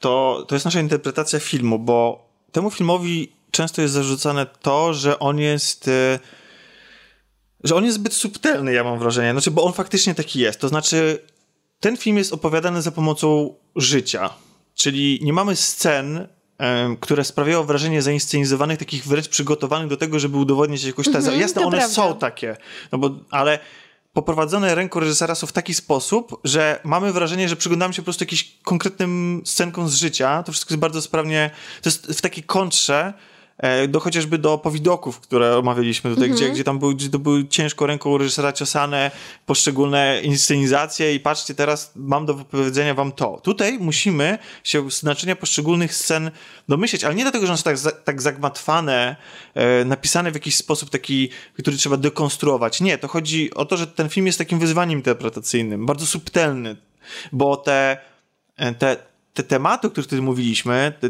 to one nie pojawiają się tam wprost, a są takie gdzieś tam rzucane mimochodem. Jest taka scena, kiedy główny bohater do swojej żony mówi, um, bo fakt, że ktoś ją napadł, jest okej. Okay.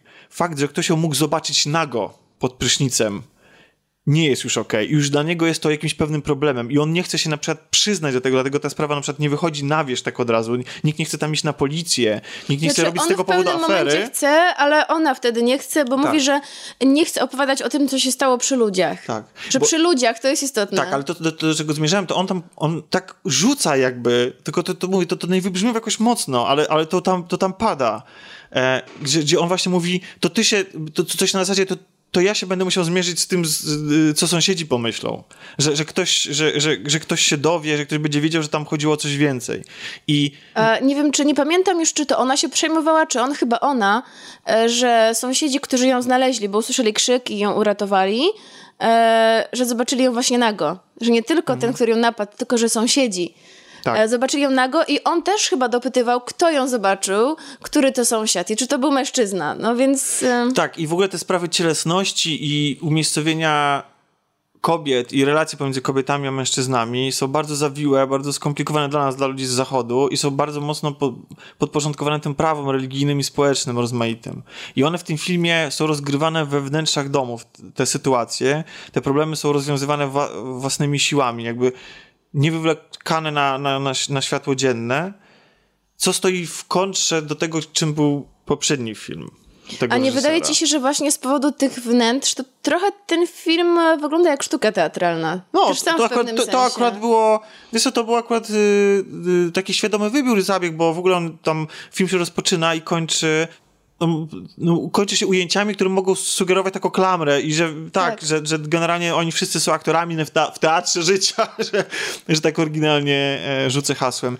E, tak, więc ta, ta korelacja pomiędzy sztuką i to, to, to, to, jakie fragmenty tej sztuki oglądamy, a tym, co, co widzimy w życiu bohaterów, ma znaczenie. No, nie, nie chcę tutaj zdradzać zbyt dużo, ale... Ale jeszcze jest, myślę, też ważne to, że mm, to, co się wydarzyło, bo o tym nie powiedzieliśmy, wpływa też na ich relacje i na ich więź, i na ich uczucie, i na to, że oni też przeżywają kryzys właśnie w związku, z tego powodu, że każdy z nich w jakiś sposób nie może sobie z tym poradzić, z tym, co, co się wydarzyło. I tak jak powiedziałeś, on właśnie nie tylko ze względu na żonę, ale to, że dla niego to jest trudna sytuacja.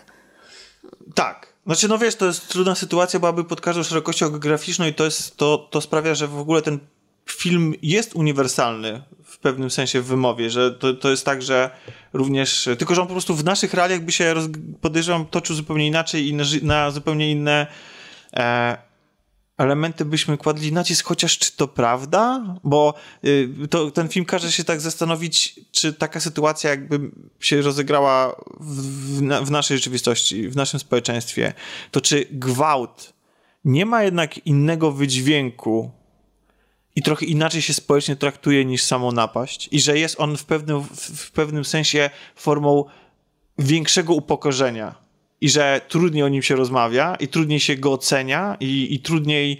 No e... oczywiście, no to jest uniwersalne tak. dla każdej kultury. I dlatego ten film jest, y, moim zdaniem, warto zobaczyć, mimo tego, że... Jest... Ale z powodu tej subtelności, o której wspomniałeś, mm. nie każdemu musi się podobać. Tak, to prawda. Film może się wydawać on też wręcz tak dociera, nudny. On też te, dociera trochę później, bo ja wyszłam z kina e, z takimi letnimi odczuciami, a potem im bardziej o nim myślałam, tym bardziej mi się podobał. On docierał do mnie tak powoli. I myślę, że to był celowy zabieg reżysera, że on miał tak, miał tak wgryzać się powoli i um, powodować jakieś tam przemyślenia dopiero później. Zadałaś pytanie, czy on zasługuje na Oscara. Moim zdaniem to jest w ogóle dziwna sprawa, bo e, on bardzo mocno mi przypomina Moonlight, jeśli chodzi o sposób opowiadania historii, to znaczy inaczej, o mm-hmm. rozmach opowiadania historii, w ogóle o samą historię. Jest on, on, to są bardzo osobiste, bardzo skromne w tym sensie, że, że nierozbłahane opowieści mm-hmm. i bardzo subtelnie opowiedziane. To są filmy, które na pierwszy rzut oka mogą być o niczym albo o rzeczach jakieś tam, które można łatwo błędnie zinterpretować, a tymczasem to sedno kryje się właśnie w tych spojrzeniach e, pomiędzy wierszami po prostu. Tak, tak mi się I wydaje. I dlatego trzeba wspomnieć też o grze aktorskiej. Mm-hmm. Naprawdę jest świetna, tutaj. I świetna, jest tak zniuansowana, ponieważ tak jak powiedziałeś, nie wszystko powiedziane jest wprost. Oni też nie, niektórych rzeczach nie mogą powiedzieć lub nie chcą ich powiedzieć, e, ale ich spojrzenia, e, szczególnie jeśli chodzi o tę parę małżeńską, spojrzenia, mimika twarzy, mam wrażenie, że to, że bardzo dużo wyczytujemy właśnie z tego i Dla... uważam, że świetnie to zostało zagrane przez nich. Dlatego to nie jest film też dla, dla każdego i dlatego też może być o, odebrany jako film o niczym po prostu, bo jeżeli nie poświęcimy dostatecznie dużo uwagi, no to, to po prostu możemy to wszystko przeoczyć, ale też nie jest tak, że ten film nie mógł być bardziej porywający. To znaczy, ja mam wrażenie, bo właśnie teraz chciałem przejść do tego, do Rozstania, czyli jego poprzedniego filmu. Ja mam wrażenie, że to są filmy bardzo do siebie podobne w wymowie. One traktują niemalże o tych samych rzeczach, mhm. natomiast reżyser jakby się starał opowiedzieć je za pomocą zupełnie innych środków, mimo tego, że na przykład jeśli chodzi o warstwę obrazu, to jest bardzo podobnie. Kamera z ręki, bardzo takie na- naturalistyczne zdjęcia, i y, sytuacje wyjęte z życia. Ale jednak y, Rozstanie już w ogóle od samego początku jest bardziej wyraziste, bardziej podkreśla, o co mu chodzi i też jest głośniejszy, jest takie... Mm, od razu w pierwszej scenie w ogóle jesteśmy... E, zarzucany, rzucany jest nam niemalże w twarz problem moralny, kiedy to e, mamy znowu dwójkę bohaterów, mm, tym razem mają dziecko i nasza bohaterka chce wyjechać, e, bo dostali wizę i chce skorzystać z tej szansy wyjazdu z Iranu, podczas gdy jej mąż, ze względu na to, że ma chorego na Alzheimera e, ojca, nie chce jej... nie chce z nią jechać i ona prosi sędziego o rozwód, na który musi zresztą wyrazić zgodę jej małżonek. Mąż. Tak. Mhm. I on w ogóle się zgadza. On nie ma z tym żadnego problemu. On tylko po prostu nie da jej zabrać ze sobą córki. Ale on po prostu daje y, jako kontrargument y, y, przeciwko wyjazdowi oczywiście kwestię ojca, że on się chce z tym ojcem, mhm. tym ojcem chce się znać mimo tego, że ten ojciec jest... Y, I komunikacja z nim jest bardzo utrudniona. On ma Alzheimera bardzo zaawansowanego i nie rozpoznaje ludzi, nie rozpoznaje sytuacji. No i trzeba się nim cały czas zajmować. I to, to mamy na dzień dobry. Na dzień dobry dostajemy właśnie taki konflikt. I fantastyczny jest zabieg formalny, bardzo prosty, a jednocześnie bardzo skuteczny. Mianowicie cała scena rozgrywa się... My widzimy całą scenę oczami sędziego. Mhm. Bo to od razu... nas, widzów, ustawia w tej roli właśnie, mhm. że to my od razu y, mamy to narzuconą rolę i to my musimy w swoich sumieniach, w, w własnej głowie rozstrzygnąć, kto ma rację, po której stronie byśmy się opowiedzieli, czy przyznać im ten rozwód i tak dalej. E, no później oczywiście kamera wraca do, do, do normalnego trybu i widzimy wszystko e, jako tacy podglądacze tego życia, ale tych, z tymi sędziami nie przestajemy być do samego końca, bo ten dramat obyczajowy zamienia się w pewnym momencie w dramat sądowy. Bo po tym, jak ta żona zdecyduje się wyjechać, to małżeństwo najmuje razem, powiedzmy, że są w separacji, jeszcze się nie rozwodzą, mm-hmm. najmują razem kobietę, która ma się zajmować ojcem głównego bohatera i w ogóle mieszkaniem tym podczas nieobecności tej, tej żony. Fakt, że ją wynajmują, uruchamia taką lawinę zdarzeń, które doprowadzają do tragedii, w wyniku której e, no... No można to potraktować jako spoiler, to też jest punkt wyjścia, no niestety trzeba o, o tym powiedzieć. Ona traci dziecko. W tym momencie wychodzą na wierzch, bo rozpoczyna się śledztwo jej męża z kolei, o, o, który oskarża naszego głównego bohatera o to, że to on doprowadził do śmierci jej dziecka. W tym momencie rozpoczyna się ten dramat, dramat sądowy i w jego kontekście i w ogóle w całej tej sytuacji, kiedy to kobieta musi się zajmować innym mężczyzną, bo mamy taką sytuację, gdzie ona musi na przykład... Yy, rozebrać tego ojca i umyć go, ponieważ on się posikał po prostu. Mm-hmm. I to, ta sytuacja rodzi niesamowite problemy, bo ona na przykład dzwoni gdzieś tam pod jakiś numer k- k- z pytaniem, czy to będzie grzechem, jeśli ona umyje starszo, starszego faceta. I że, one, że oni są sami w domu i w ogóle samo przebywanie w domu z innym mężczyzną. Bez... Mimo, że jest to chory mężczyzna. Tak, to nie ma żadnego znaczenia. Mimo tego, że, e, że, że, że w ogóle na coś takiego musi pozwolić jej mąż na, na taką sytuację. I właśnie w tym, podczas tego dramatu sądowego wychodzą w, tam... Dla nas to się wydaje bardzo egzotyczna tak, sytuacja, tak. prawda? A, a, a, a u nich ta właśnie te kwestie religijne, te kwestie społeczne się bardzo mocno ze sobą splatają i bardzo mocno wpływają na ich życie, na ich postępowanie i um, i tak jak powiedziałem właśnie podczas tego postępowania um, wychodzą na wierzch te rzeczy, ale one nie są nam rzucane też tak bardzo w twarz. E, raczej właśnie to wszystko jest między słowami. My sobie jako widzowie z zachodu to odczytujemy i możemy to z jednej strony odczytywać jako krytyka, ale to nie jest tak, że, że autor ym, jakoś definitywnie krytykuje w ogóle cały wpływ religii na, na, na, na to życie społeczne, bo są takie momenty i takie sceny, które na przykład pokazują, że to właśnie z tej religii na przykład wychodzi moralność ich. Że oni postępują na przykład dobrze właśnie dlatego, że są tak bardzo wierzący. Więc to nie jest tak, że on się opowiada jakoś, że, że twierdzi, że, um, że, że, że cały ten, ten, ten splot religii i życia codziennego jest... Y- Całym złem. Że ca- ca- całym złem, tak?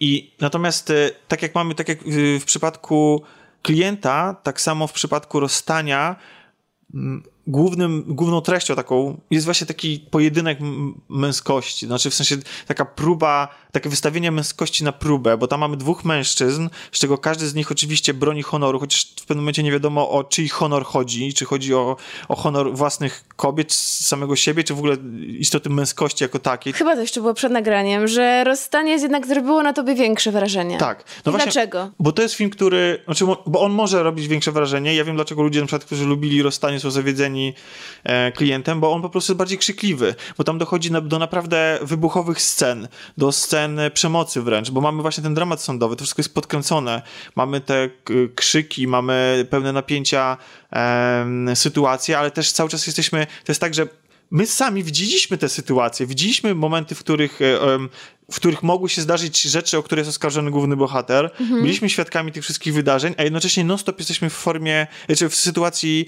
że jesteśmy um, sędzią i cały czas musimy rozstrzygnąć we własnej głowie, kto ma rację. I sobie przypominamy, a jak to właściwie faktycznie było? I to nie jest tak, że każda ze stron jest y, czysta i że nikt tam nie popełnił takich, nawet z naszych punktów widzenia zachodu, jakichś tam błędów mm-hmm. moralnych.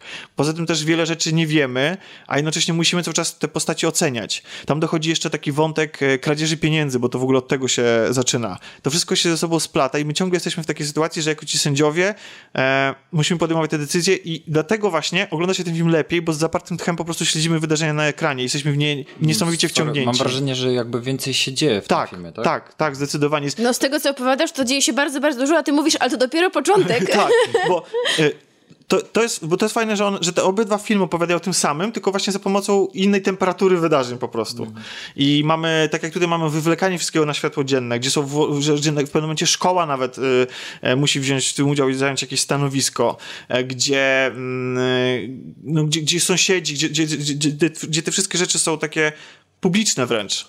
To mamy w tym drugim filmie w, w Kliencie mamy walkę o to, żeby te rzeczy się nie stały publiczne. Żeby, się, żeby, żeby ratować ten honor i pewne obyczaje, obyczajność w ogóle. Czyli teraz już rozumiem, bo jak czytałam o tym reżyserze, to pojawiało się wielokrotnie porównanie do Hitchcocka. Jego umiejętności narracyjne są porównywane właśnie z mistrzem. I szczerze mówiąc w Kliencie, no to No ten, po- wiadomo, że mówił się, że Hitchcock mówił, że powinno zacząć no, się film od trzęsienia ziemi, no tu mamy prawie, że trzęsienie ziemi, ale potem tego Hitchcocka tak wiele nie ma, on nie był taki subtelny, on bardziej w tych ostatnich trzydziestu minutach filmu e, jest takie starcie się bohaterów jak, jak u Hitchcocka, a widzę, że w tym e, w Rozstaniu, jak opowiadasz, to, to napięcie utrzymuje się tak, cały czas. Tak, tak. Jest, jest to napięcie i, i, i oba filmy, tak jak powiedziałem, są podobne w wymowie, bo cały czas mamy te kwestie społeczne, te religijne w nich przemawiają, tylko wyraźniej i czytelniej i łatwiej do zinterpretowania pojawiają mm-hmm. się właśnie w Rozstaniu. Jeśli mielibyście jeden film wybrać tego reżysera, żeby się zaznajomić z tą tematyką albo w ogóle z, z jego twórczością, no to myślę, że to Rozstanie jest lepszym strzałem dla nas. Znaczy tak po prostu tak yy, yy, myślę, że wie, do więcej, większej ilości ludzi trafi. Nie wiem w związku z tym, jak odpowiedzieć na to pytanie, czy, yy, czy klient zasługuje na tego Oscara, bo Chyba, chyba się przychylam ku zdaniu większości, że mimo tego, żeby strasznie mi brakowało filmu tak subtelnego, jak jest Klient, że, znaczy brakowało, chadzamy na takie filmy i, i oglądamy je i, e, i, i lubimy, natomiast ostatnio mam wrażenie, że, że zajmowaliśmy się głównie popkulturowym e, kinem rozrywkowym, dlatego dużo przyjemności mi sprawił seans Klienta, i tyle, ale aczkolwiek no mogę, myślę, że, że ten film może wynudzić. Zgadzam się. W... I może, może tak, no właśnie przez uwadze. tą właśnie tą subtelność trzeba się nastawić na taki, a nie inny seans, ale mm, jeśli lubicie takie kino, to myślę, że nie będziecie zawiedzeni. Chociaż y, wierzę ci na słowo, że jeśli na pierwsze spotkanie z Faradiem to Rozstanie, a Klient potem. Tak. Chyba, że akurat macie ochotę iść do kina, to Klienta jeszcze obejrzycie. Tak, no ale boję się, że się ludzie wtedy odbiją, bo faktycznie mogą stwierdzić w ogóle, zwłaszcza w pierwszej połowie film jest po prostu nudny. Po prostu, no trzeba to sobie... Ja nie, to mnie nie nudzi. Niektórzy też tak mówili o samym Moonlightie, to może to jest kwestia Też odbiorcy. Pamiętam, że było niczym, że był płytki. Aczkolwiek Moonlight oferował, wiesz... Um, takie już zasad... Być może to była taka decyzja, żeby bohatera wrzucić właśnie w, te, w, to, w taką formę em, rozmawiania o tematach homo, homoseksualizmu i takich bardzo charakterystycznych, ale dużo em, ludzi jaskrawych problemach społecznych, momencie... żeby od razu żeby tak. sprawić wrażenie, że ten film jest ciekawszy. Od razu, tak? Że... Ale dużo ludzi w tym momencie e, jakby całkowicie to mm, jakby... U... Chodzi mi o to, że rozpatrywali tylko pod względem tego homoseksualizmu. A, no, jak, już, tak, tak... a jak już rozmawialiśmy o tym właśnie we dwoje, to... To w ogóle nie było o tym film. E, no właśnie, to był tylko taki pretekst. Narzędzie e... właściwie. No. A to, to, tak, tak samo tutaj zresztą mamy to narzędzie, jeśli chodzi o Klienta, mamy to narzędzie tej zbrodni, mamy narzędzie zemsty i, i, i prób potrzeby zemsty, dotarcia do, do, do tego zbrodniarza i ukarania go w jakiś tam sposób. E, ale jako, o tym nie powiedzieliśmy, jako... zemsty i też wybaczenia. No to, teraz... to jest ważny motyw. No tak, to prawda. Czy ono jest, czy, czy... go nie ma tak, i tak. jakie jest, no to ważne. To jest, to jest ważne. Co tam, Kasiu, jeszcze? Przyniosłam jeszcze drugi komiks, którym już nie jestem tak zachwycona, szczerze mówiąc. Nazywa się Dzieci i ludzie. Marzeny Sowy, francuska ilustratorka Sandrine Revel, pomagała, czy nar- narysowała ten komiks. E, historia jest bardzo krótka. Wam wydawało mi się wcześniej, że, be, że będzie dłuższy, ale bardzo gruby jest papier. Zwróć uwagę. Mhm. E, przynosi nas, e, właśnie słusznie, e, wspomniałaś Pokot. E, nie Pokot. Nie, nie Pokot. Powidoki. Powidoki, przepraszam. Już za, za dużo o Pokocie te... już nie chcę Za dużo tego oglądamy, naprawdę. Wspomniałeś Powidoki. Ten komiks przynosi nas dokładnie do tych czasów, do stalinowskiej Polski, lat pięćdziesiątych. I historia zaczyna się w ten sposób. Znaczy, początek jest bardzo ciekawy i bardzo intrygujący. Troszkę potem mnie zawiódł. Ponieważ dzieci razem z klasą są na wycieczce w kinie. Oglądają wspaniały, wzruszający film o marzeniu chłopca, którego marzeniem było zobaczyć towarzysza Stalina na żywo. Kradnie on pieniądze z torebki mamy i wyrusza do... nie wiem, może do Moskwy, nie wiem, to nie jest powiedziane, i widzi na żywo towarzysza Stalina. I to jest wspaniała, wzruszająca, piękna historia według nauczycielki i oczywiście tamtej propagandy. No i dzieci, mimo że oglądają go po raz kolejny, powinny być zachwycone, a głównemu bohaterowi zupełnie to nie w głowie i całuje w usta swoją koleżankę. Mm. A koleżanka zaskoczona, to dzieci tak w wieku, powiedziałabym, dziesięć lat, tak patrząc na, na ilustrację, a koleżanka w tym momencie z zaskoczenia krzyczy. Przestraszona, przerażona. Ona też go bardzo lubi, więc to, to nie jest tak, że jej się to nie podobało, no ale zaskoczona została. No i oczywiście od tego momentu rozkręca się cała, cała sytuacja, ponieważ dzieci zostają wysłane do dyrektora. Dyrektor zaczyna rozmawiać z chłopcem i okazuje się, że tata chłopca jest artystą, jest pisarzem, pisze poezję. Jest to poezja, czy dyrektor ma takie podejrzenia, że jest to poezja niepoprawna politycznie. No i za pomocą zastraszania dzieci próbuje dotrzeć do, do tego ojca. Na początku właśnie, tak jak to opowiadam, to wydaje mi się, że ta historia jest naprawdę ciekawa, ale potem, potem to się wszystko rozmywa. Myślę, że dlatego, że mm, autorka w usta dzieci zaczyna wkładać bardzo dorosłe kwestie. I to mi się nie podoba, ponieważ chciałabym, żeby dzieci zostały dziećmi. A te dzieci tutaj na koniec, one rozmawiają z, tutaj z ojcem e, właśnie tego chłopca. E, on im tłumaczy, dlaczego t- tak jest, a nie inaczej. Jakby tak za bardzo to jest zrobione edukacyjnie, mam wrażenie. Szczególnie ta końcówka. On im tłumaczy, dlaczego pisze o tym, e, dlaczego... istotna jest ta potrzeba wolności, dlaczego istotna jest potrzeba posiadania własnego zdania, twórczości innej niż socrealistyczna. E, jakby ja już, ja to wszystko już wiem i jakby nie potrzebuję być o tym uświadamiana. Być może dla młodego czytelnika to zostało stworzone bardziej, a poza tym właśnie w momencie, kiedy do dzieci zaczyna to docierać, to one zaczynają rzucać takie kwestie, których no, uczę dzieci w tym wieku. Nie powiedział, dzieci zrozumiałyby to oczywiście, ale nie mówiłyby o tym takimi słowami. Tu się pojawia jeszcze interpretacja jakiegoś francuskiego komiksu, e, ponieważ e, jako, e, jako osoba, jak to powiedzieć, reakcyjna, e, artysta ma kontakt z pisarzami z zagranicy e, i zdobywa niepolskie komiksy. I dzieci czytają sobie te komiksy i wymyślają sobie własne historie, ponieważ ich nie rozumieją. I właśnie ten pisarz e, tłumaczy im na polskie historie właśnie z tego francuskiego komiksu i odnosi ją właśnie do sytuacji e, Polski, która nie jest wolna, i artystów, którzy są właśnie stłamszeni i, i tego, jak ważne jest, e, jak ważne jest to, żeby zachować siebie. I mimo że na zewnątrz nie mówimy o tym, musimy ukrywać to, co czujemy, to żeby jednak czuć to naprawdę i żeby tworzyć i żeby, żeby zachować no to sobie to jakąś no wolność. No to może jednak właśnie to jest takim głównym, główną myślą i, i że, że ta reszta jest tylko pretekstem. No może tak, ale tak, tak jak ci powiedziałam, wydało mi się to trochę błahe. Myślałam, liczyłam na jakieś zakończenie, które będzie ciekawsze. No jeszcze właśnie tak samo jak spojrzałeś teraz na okładkę z tyłu, mamy tu słynne, przeróbkę słynnego obrazu z małpkami, które nie słyszą, nie czują, nie widzą. E... Znaczy to nie czują, to jest na sam koniec dodane, że ma na, ręk- na serce, na rękę, tak, znaczy tak, rękę tak. na sercu ma położone. No tak, A, e... nie widzą. Strasznie mi się e... podoba szata graficzna. Tak, jest taka bardzo... E... kojarzy mi się z... Nie, coś takiego chyba kiedyś widziałam. Wojaka Szwejka, jakieś takie rzeczy właśnie z tamtych czasów, utworzone właśnie w tamtych czasach. Gdzie Wojak Szwejk? No proszę no naprawdę. Cię. Ale Wojak Szwejk nie, nie powiada o stalinizmie. Nie, ale mówię o, o grafice. A. O te buźki takie, te noski takie okrągłe. No nie wiem, graficznie jest śliczne. Historię warto przeczytać, no ale to jest pół godziny czytania. Tak naprawdę cały ten komiks. I no nie wiem, no może dlatego, że ostatnio czytałam jakieś takie e, dobre komiksy, to może dlatego nie zrobił na mnie dużego wrażenia, bo po, po Nikopolu i po, po Eisnerze, którego mówiłam ostatnio, to właśnie wydało mi się to błahe, ale to nie znaczy, że nie jest warte przeczytania. Wiesz, co by na tobie zrobiło wrażenie? Co by na mnie zrobiło wrażenie? Codzienna walka. A, francuski komiks. O którym nadal jeszcze nie, nie opowiedziałeś. Tak, jeszcze nadal nie opowiem. Poczekam na co Pawła. Co to jest właśnie za komiks? To jest, no nie można nie, o tym opowiadać, dobra, nie wyduszaj tak, z niego. Wiesz co, to jest komiks, zapowiedź, to jest komiks obyczajowy opowiadający o odwadze codziennego życia. To jest komiks obyczajowy opowiadający o fotografie wojennym, który wziętym, nagradzanym, który postanawia pewnego razu po prostu wziąć sobie urlop od życia. Um, wraca do swojej rodzinnej miejscowości i jest to człowiek, który mimo wielkiego talentu i niebezpiecznego zajęcia um, cierpi na lęki, na stany lękowe. Boi się bardzo dużo, dużej ilości rzeczy i ma, miewa ataki.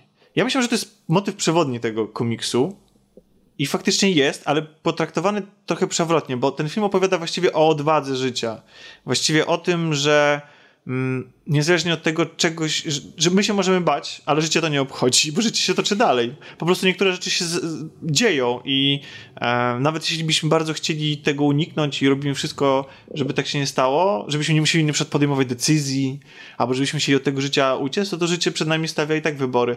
E, I te e, w, w, wyzwania, które musimy podjąć. I najlepsze jest to, że mm, cała ta um, cała to, o, cały komiks traktuje o wszelkiej możliwej maści zagrożeń ze strony codziennego życia, bo e, nasz bohater w wyniku tam jakichś okoliczności poznaje e, pewną kobietę i rozpoczynają razem związek, co oczywiście też jest dla niego pewnym wyzwaniem, bo ten związek po jakimś czasie wymaga większego zaangażowania niż on by chciał, a to zaangażowanie e, budzi też kolejne lęki. E, ponieważ wraca w swoje rodzinne strony, to ma też większy kontakt z rodziną, który, z którą chyba za bardzo by nie chciał e, mieć kontaktu, ale to dlatego, że e, no jest postawiony w sytuacji, w której jego ojciec e, zaczyna chorować. E, wydaje mi się, że to też jest Alzheimer. No i on jest wtedy się jakby boi całej tej choroby. Zresztą podobnie zresztą jak jego ojciec. A to skąd wybór pracy u niego? To jest to jakoś wytłumaczone też? Wydaje bo... mi się, nie, to jest tak, bo to jest artysta. Znaczy to jest człowiek wrażliwy bardzo. On w ogóle z tego powodu rezygnuje ze swojego, ze swojego zajęcia. Na razie bierze sobie nim urlop, ponieważ on yy, nie czerpie z niego już przyjemności. To znaczy przyjemności, spełnienia twórczego. I szuka jakiegoś tematu innego, który by mu przywrócił wiarę we własne prace i w celowość jego, je, jego zawodu. W pewnym momencie to mogę zdradzić, że mm, wpada na pomysł, znajduje taki temat, zresztą jest on związany mm, z, ze stocznią, e, która przeżywa kryzys, jest zamykana e, i postanawia sfotografować tamtejszych pracowników, byłych kolegów e, swojego ojca zresztą, dlatego ma też do nich bardzo d- dostęp duży i którzy go traktują bardzo przyjaźnie, no bo znali go za małego, on się wśród nich wychowywał.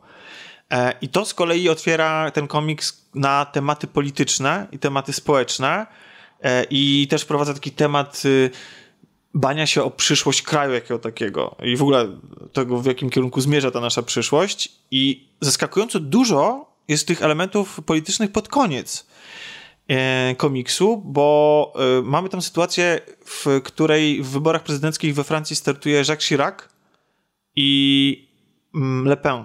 Mhm. Więc analogia do współczesnych wyborów jest bardzo mocna, ale też fantastycznie jest moim zdaniem potraktowany temat lęków społecznych prowadzących do radykalizacji przekonań i do skręcania w prawo, mhm. wybierania prawej strony politycznej. Bo temat, który bardzo mocno wybrzmiewa, wybrzmiewa dzisiaj w Polsce, gdzie mamy dwie Polski praktycznie, gdzie mamy ten, ten podział na zwolenników obecnie nam rządzących i, e, i ludzi, którzy nie podzielają tych poglądów. I mm, Świetny jest fragment, ja go nie chcę cytować, żeby nie spoilować, ale jest to, jest, to wręcz się nadaje do cytowania i do komentowania obecnej sytuacji społecznej w kraju, jakiej mamy. I relacji międzyludzkich, jeśli chodzi o poglądy polityczne. Bo jest tam, jest tam świetna rozmowa z jednym z, ze zwolenników Le Pena, by, by, by, pracownika e, stoczni, z naszym głównym bohaterem, który jest oburzony faktem, że oni są, stają się takimi konserwatystami e, i ksenofobami, zwłaszcza, że ich koledzy po fachu to są ludzie właśnie imigranci, którzy też biorą udział w tej rozmowie, ale jest fantastyczna wymiana zdań, w której ten pracownik tłumaczy, dlaczego oni nigdy nie będą w stanie się porozumieć. Że skąd wynikają jego, jego lęki, skąd wynika obecna sytuacja i dlaczego... Dobra, pier... to spoiluj, wytniesz. Wiesz co, on tam mówi taką... No właśnie, ale Tomek miał nie mówić, a wyciągnąłeś od niego już a, tak, już wszystko. To już powiem, przepraszam, Pawle. To będzie na następnym ale, nagraniu. Ale bardzo, ale bardzo długo już przeciągałem nieobecność tego komiksu, a, a nie chciałbym, chciałbym z niego jak najwięcej jeszcze pamiętać. Um, Więc to jest fantastyczny dialog i, i ten komiks, jak porusza właśnie te tematy polityczne, to było dla mnie naprawdę zaskoczeniem, że coś takiego się tam pojawia i naprawdę końcówka komiksu mocno, mo, mocno, mocno... A masz gdzieś tutaj? Tak, mam, czyli na pokazać. Półce. Tak. No na półce, to, to ja przyniosłam, pokazałam jakbyś, ci. Bo ja nie miałem o nim rozmawiać, Piotr, jakbyś mógł sięgnąć, to jest ten niebieski po lewej stronie, taki jasna okładka, wiesz? Tutaj, nie? Tak, tak, tylko uważaj, żeby tam... Żeby o, nie jaki poczy... duży. Tak, jest duży, o. Tak, to prawda, ale czyta się go... A, to ja to widziałam, po okładce poznałam. Tak, ale czyta się go, w... za jednym, wiesz, że ja go siadłem do niego i czytałem go od razu, za jednym posiedzeniem, to nie jest tak, że tam jest mało treści, tylko po prostu tak wciąga. To tak samo jak ja trylogię Nikopola, znam tak. dwa razy może. Do tego um, to jest tak, że mimo tego, że mamy takie poważne tematy, jak właśnie jak choroba e, czy śmierć, to... No, ma, jeszcze, jeszcze z tematów politycznych mamy na przykład bardzo... ciekawy wątek bania się rozgrzeszenia, to znaczy e, zmierzenia się z tragiczną historyczną przeszłością swoich, e, swoich rodziców na przykład, czy w ogóle historią kraju i sp, e, mhm. zmierzenia się z pewnymi błędami i też e, fajnie jest e, pokazany e, odwaga w jakiś tam stopniu życia z sumieniem, które ciąży po prostu. I, i, i postawione pytanie, czy czasami, czy, czy właśnie ta brak kary nie jest też w jakimś stopniu karą, karą większą. Natomiast ja mówię tutaj o tych tematach tak śmiertelnie poważnie, ale komiks za pomocą swojej karykaturalnej kreski sprawia, że to wszystko jest, czytamy bardzo lekko i I że autor przygląda się tym postaciom z taką pewną sympatią i tym, te wydarzenia e, nie, są, nie są obarczane e, a, a, aż takim dramatyzmem po prostu. I, i... Ale bardzo podoba mi się ta kreska. Tak. Trek, co ty myślisz? Mhm. Tak, tak. To znaczy, wiesz co, bardziej się zastanawiam, bardziej się zastanawiam teraz, e, czy ten komiks właściwie zada, e, m, powiela nam, zadawa nam kolejne pytania, czy daje nam jakieś odpowiedzi właśnie na te problemy nasze wiesz, społeczne? Wiesz co, nie, on nie daje żadnych odpowiedzi. To jest raczej, yy, to jest tak jak znowu, tak jak w przypadku filmów, o których rozmawialiśmy. To jest opowiadanie za pomocą życia, bo te... Przyglądam się po prostu jakimś poszczególnym scenkom z życia bohatera. Codzienna walka. Codzienna no. walka. Codziennej nas, walce. W, w nas refleksję po prostu, żebyśmy tak, sami tak, się nad tym zastanowili. Tak, tak, tak. Ale, no, ale to też to nie jest tak, że ta historia jest tam jakaś niesamowita yy, i ma jakieś zwroty akcji, w ogóle wiele się tutaj dzieje. Nie, nie. To... Ale pięknie jest wydane, naprawdę. Tak, jest pięknie Format wydane. A cztery, grubo oprawa, nawet większy niż A cztery.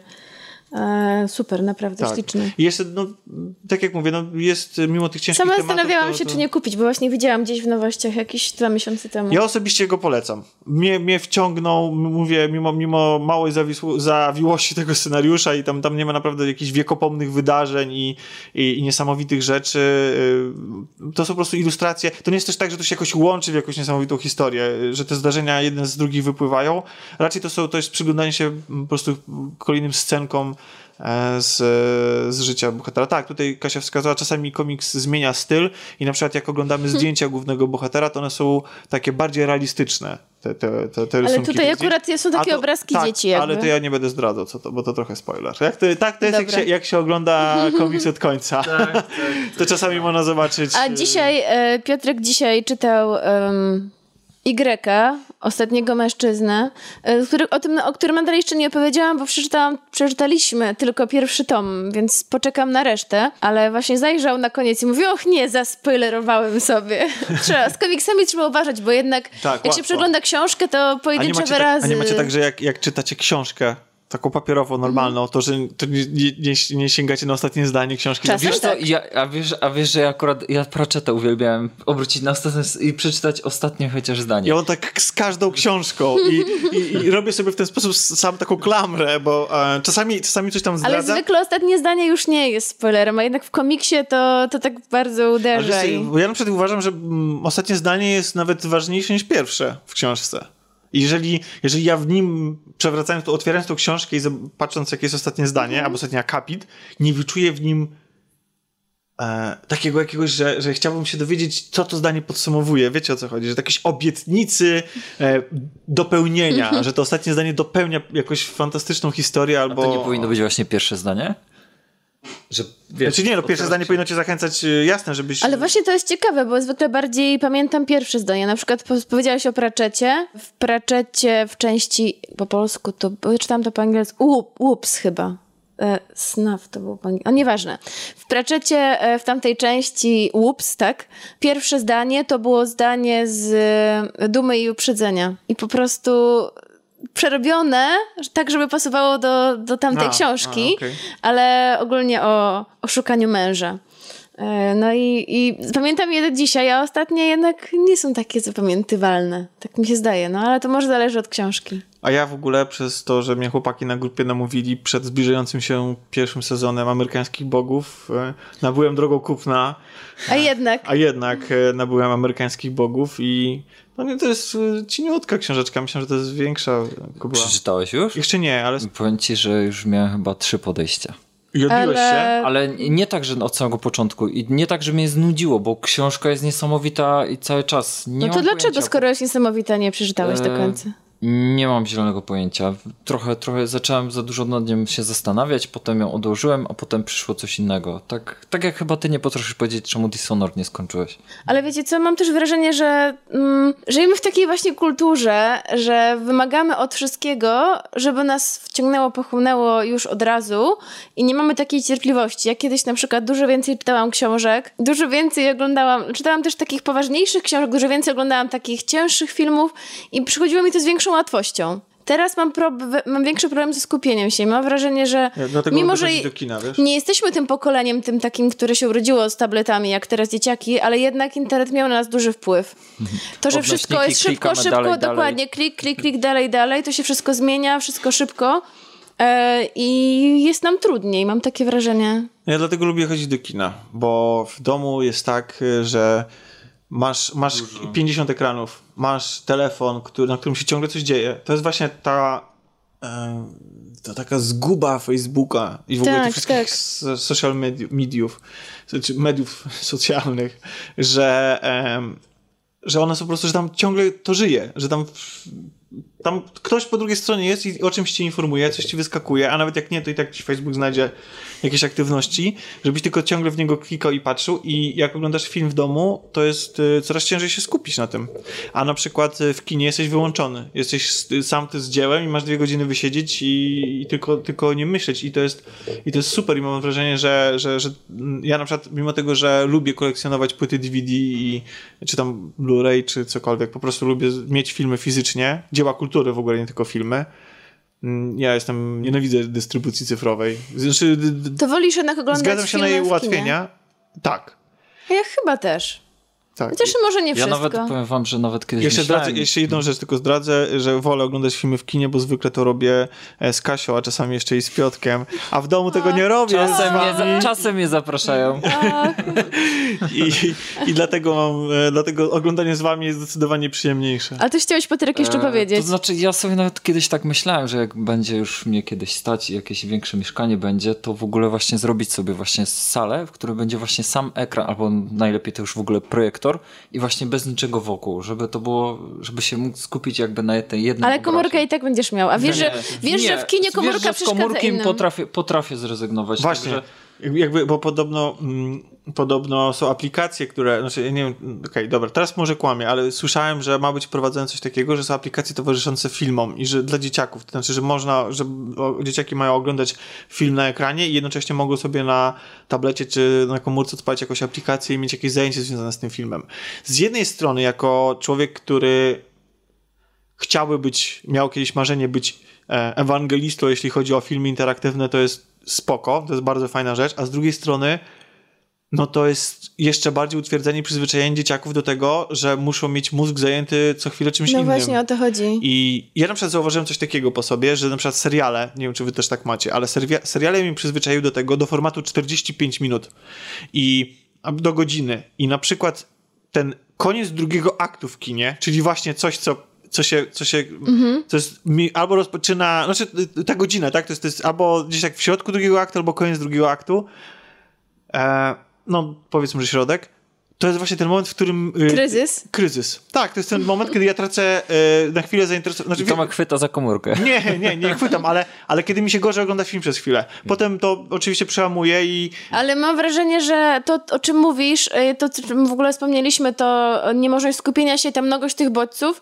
to jest takie przekleństwo tego postmodernizmu. Znaczy, z jednej strony to jest fajne, bo mamy mnogość wszystkiego, mnogość doznań, wątków, mediów, wszystkiego, ale z drugiej strony tego jest dużo i nasz mózg się przestawia i potem, kiedy właśnie mamy coś jednego, głębszego, mamy, mam wrażenie, że mamy dużo rzeczy, które, po które sięgamy płytko. A czasami I, się trzeba zagłębić w coś. I dlatego właśnie, drodzy słuchacze, macie kolaudację, aby wybrać te treści, które będą dla was najfajniejsze i te, które naszym zdaniem warto się zagłębić, a nie tylko po powierzchni, a te, i też dowiecie się, które warto... z których warto zrezygnować. A możecie te, to uczynić słuchając nas zarówno e, w aplikacjach podcastowych, jak i na naszej stronie wszystkogra kropka t v, jak i na naszym fanpage'u, jak i na stronie rozgrywka podcast kropka p l, gdzie lądują wszystkie materiały Wszystko Gra. E, I na naszej stronie wszystkogra kropka t v. Tak, tak, T V, tak. T V, T V, dobrze, gdzie, gdzie znajdziecie nie tylko, nasz, nie tylko nasz podcast, ale też e, i artykuły rozmaite, i relacje. Ja już z, prawie na pamięć tą twoją gadkę marketingową już znam. I zapraszamy oczywiście na naszą grupę, link do której znajdziecie w opisie tego odcinka. Dzięki raz jeszcze, życzymy miłego, długiego weekendu, słyszymy się w następny poniedziałek. Żegnają się z państwem Piotrek. Skrzypiał dla was krzesłem Piotr. Kasia. Kasia. Cieszę się, że Piotrek nie, nie obgadywał za bardzo. I ja, by... Tomek, bez kwestii na koniec. Pa, pa. Prawie zrymowałeś.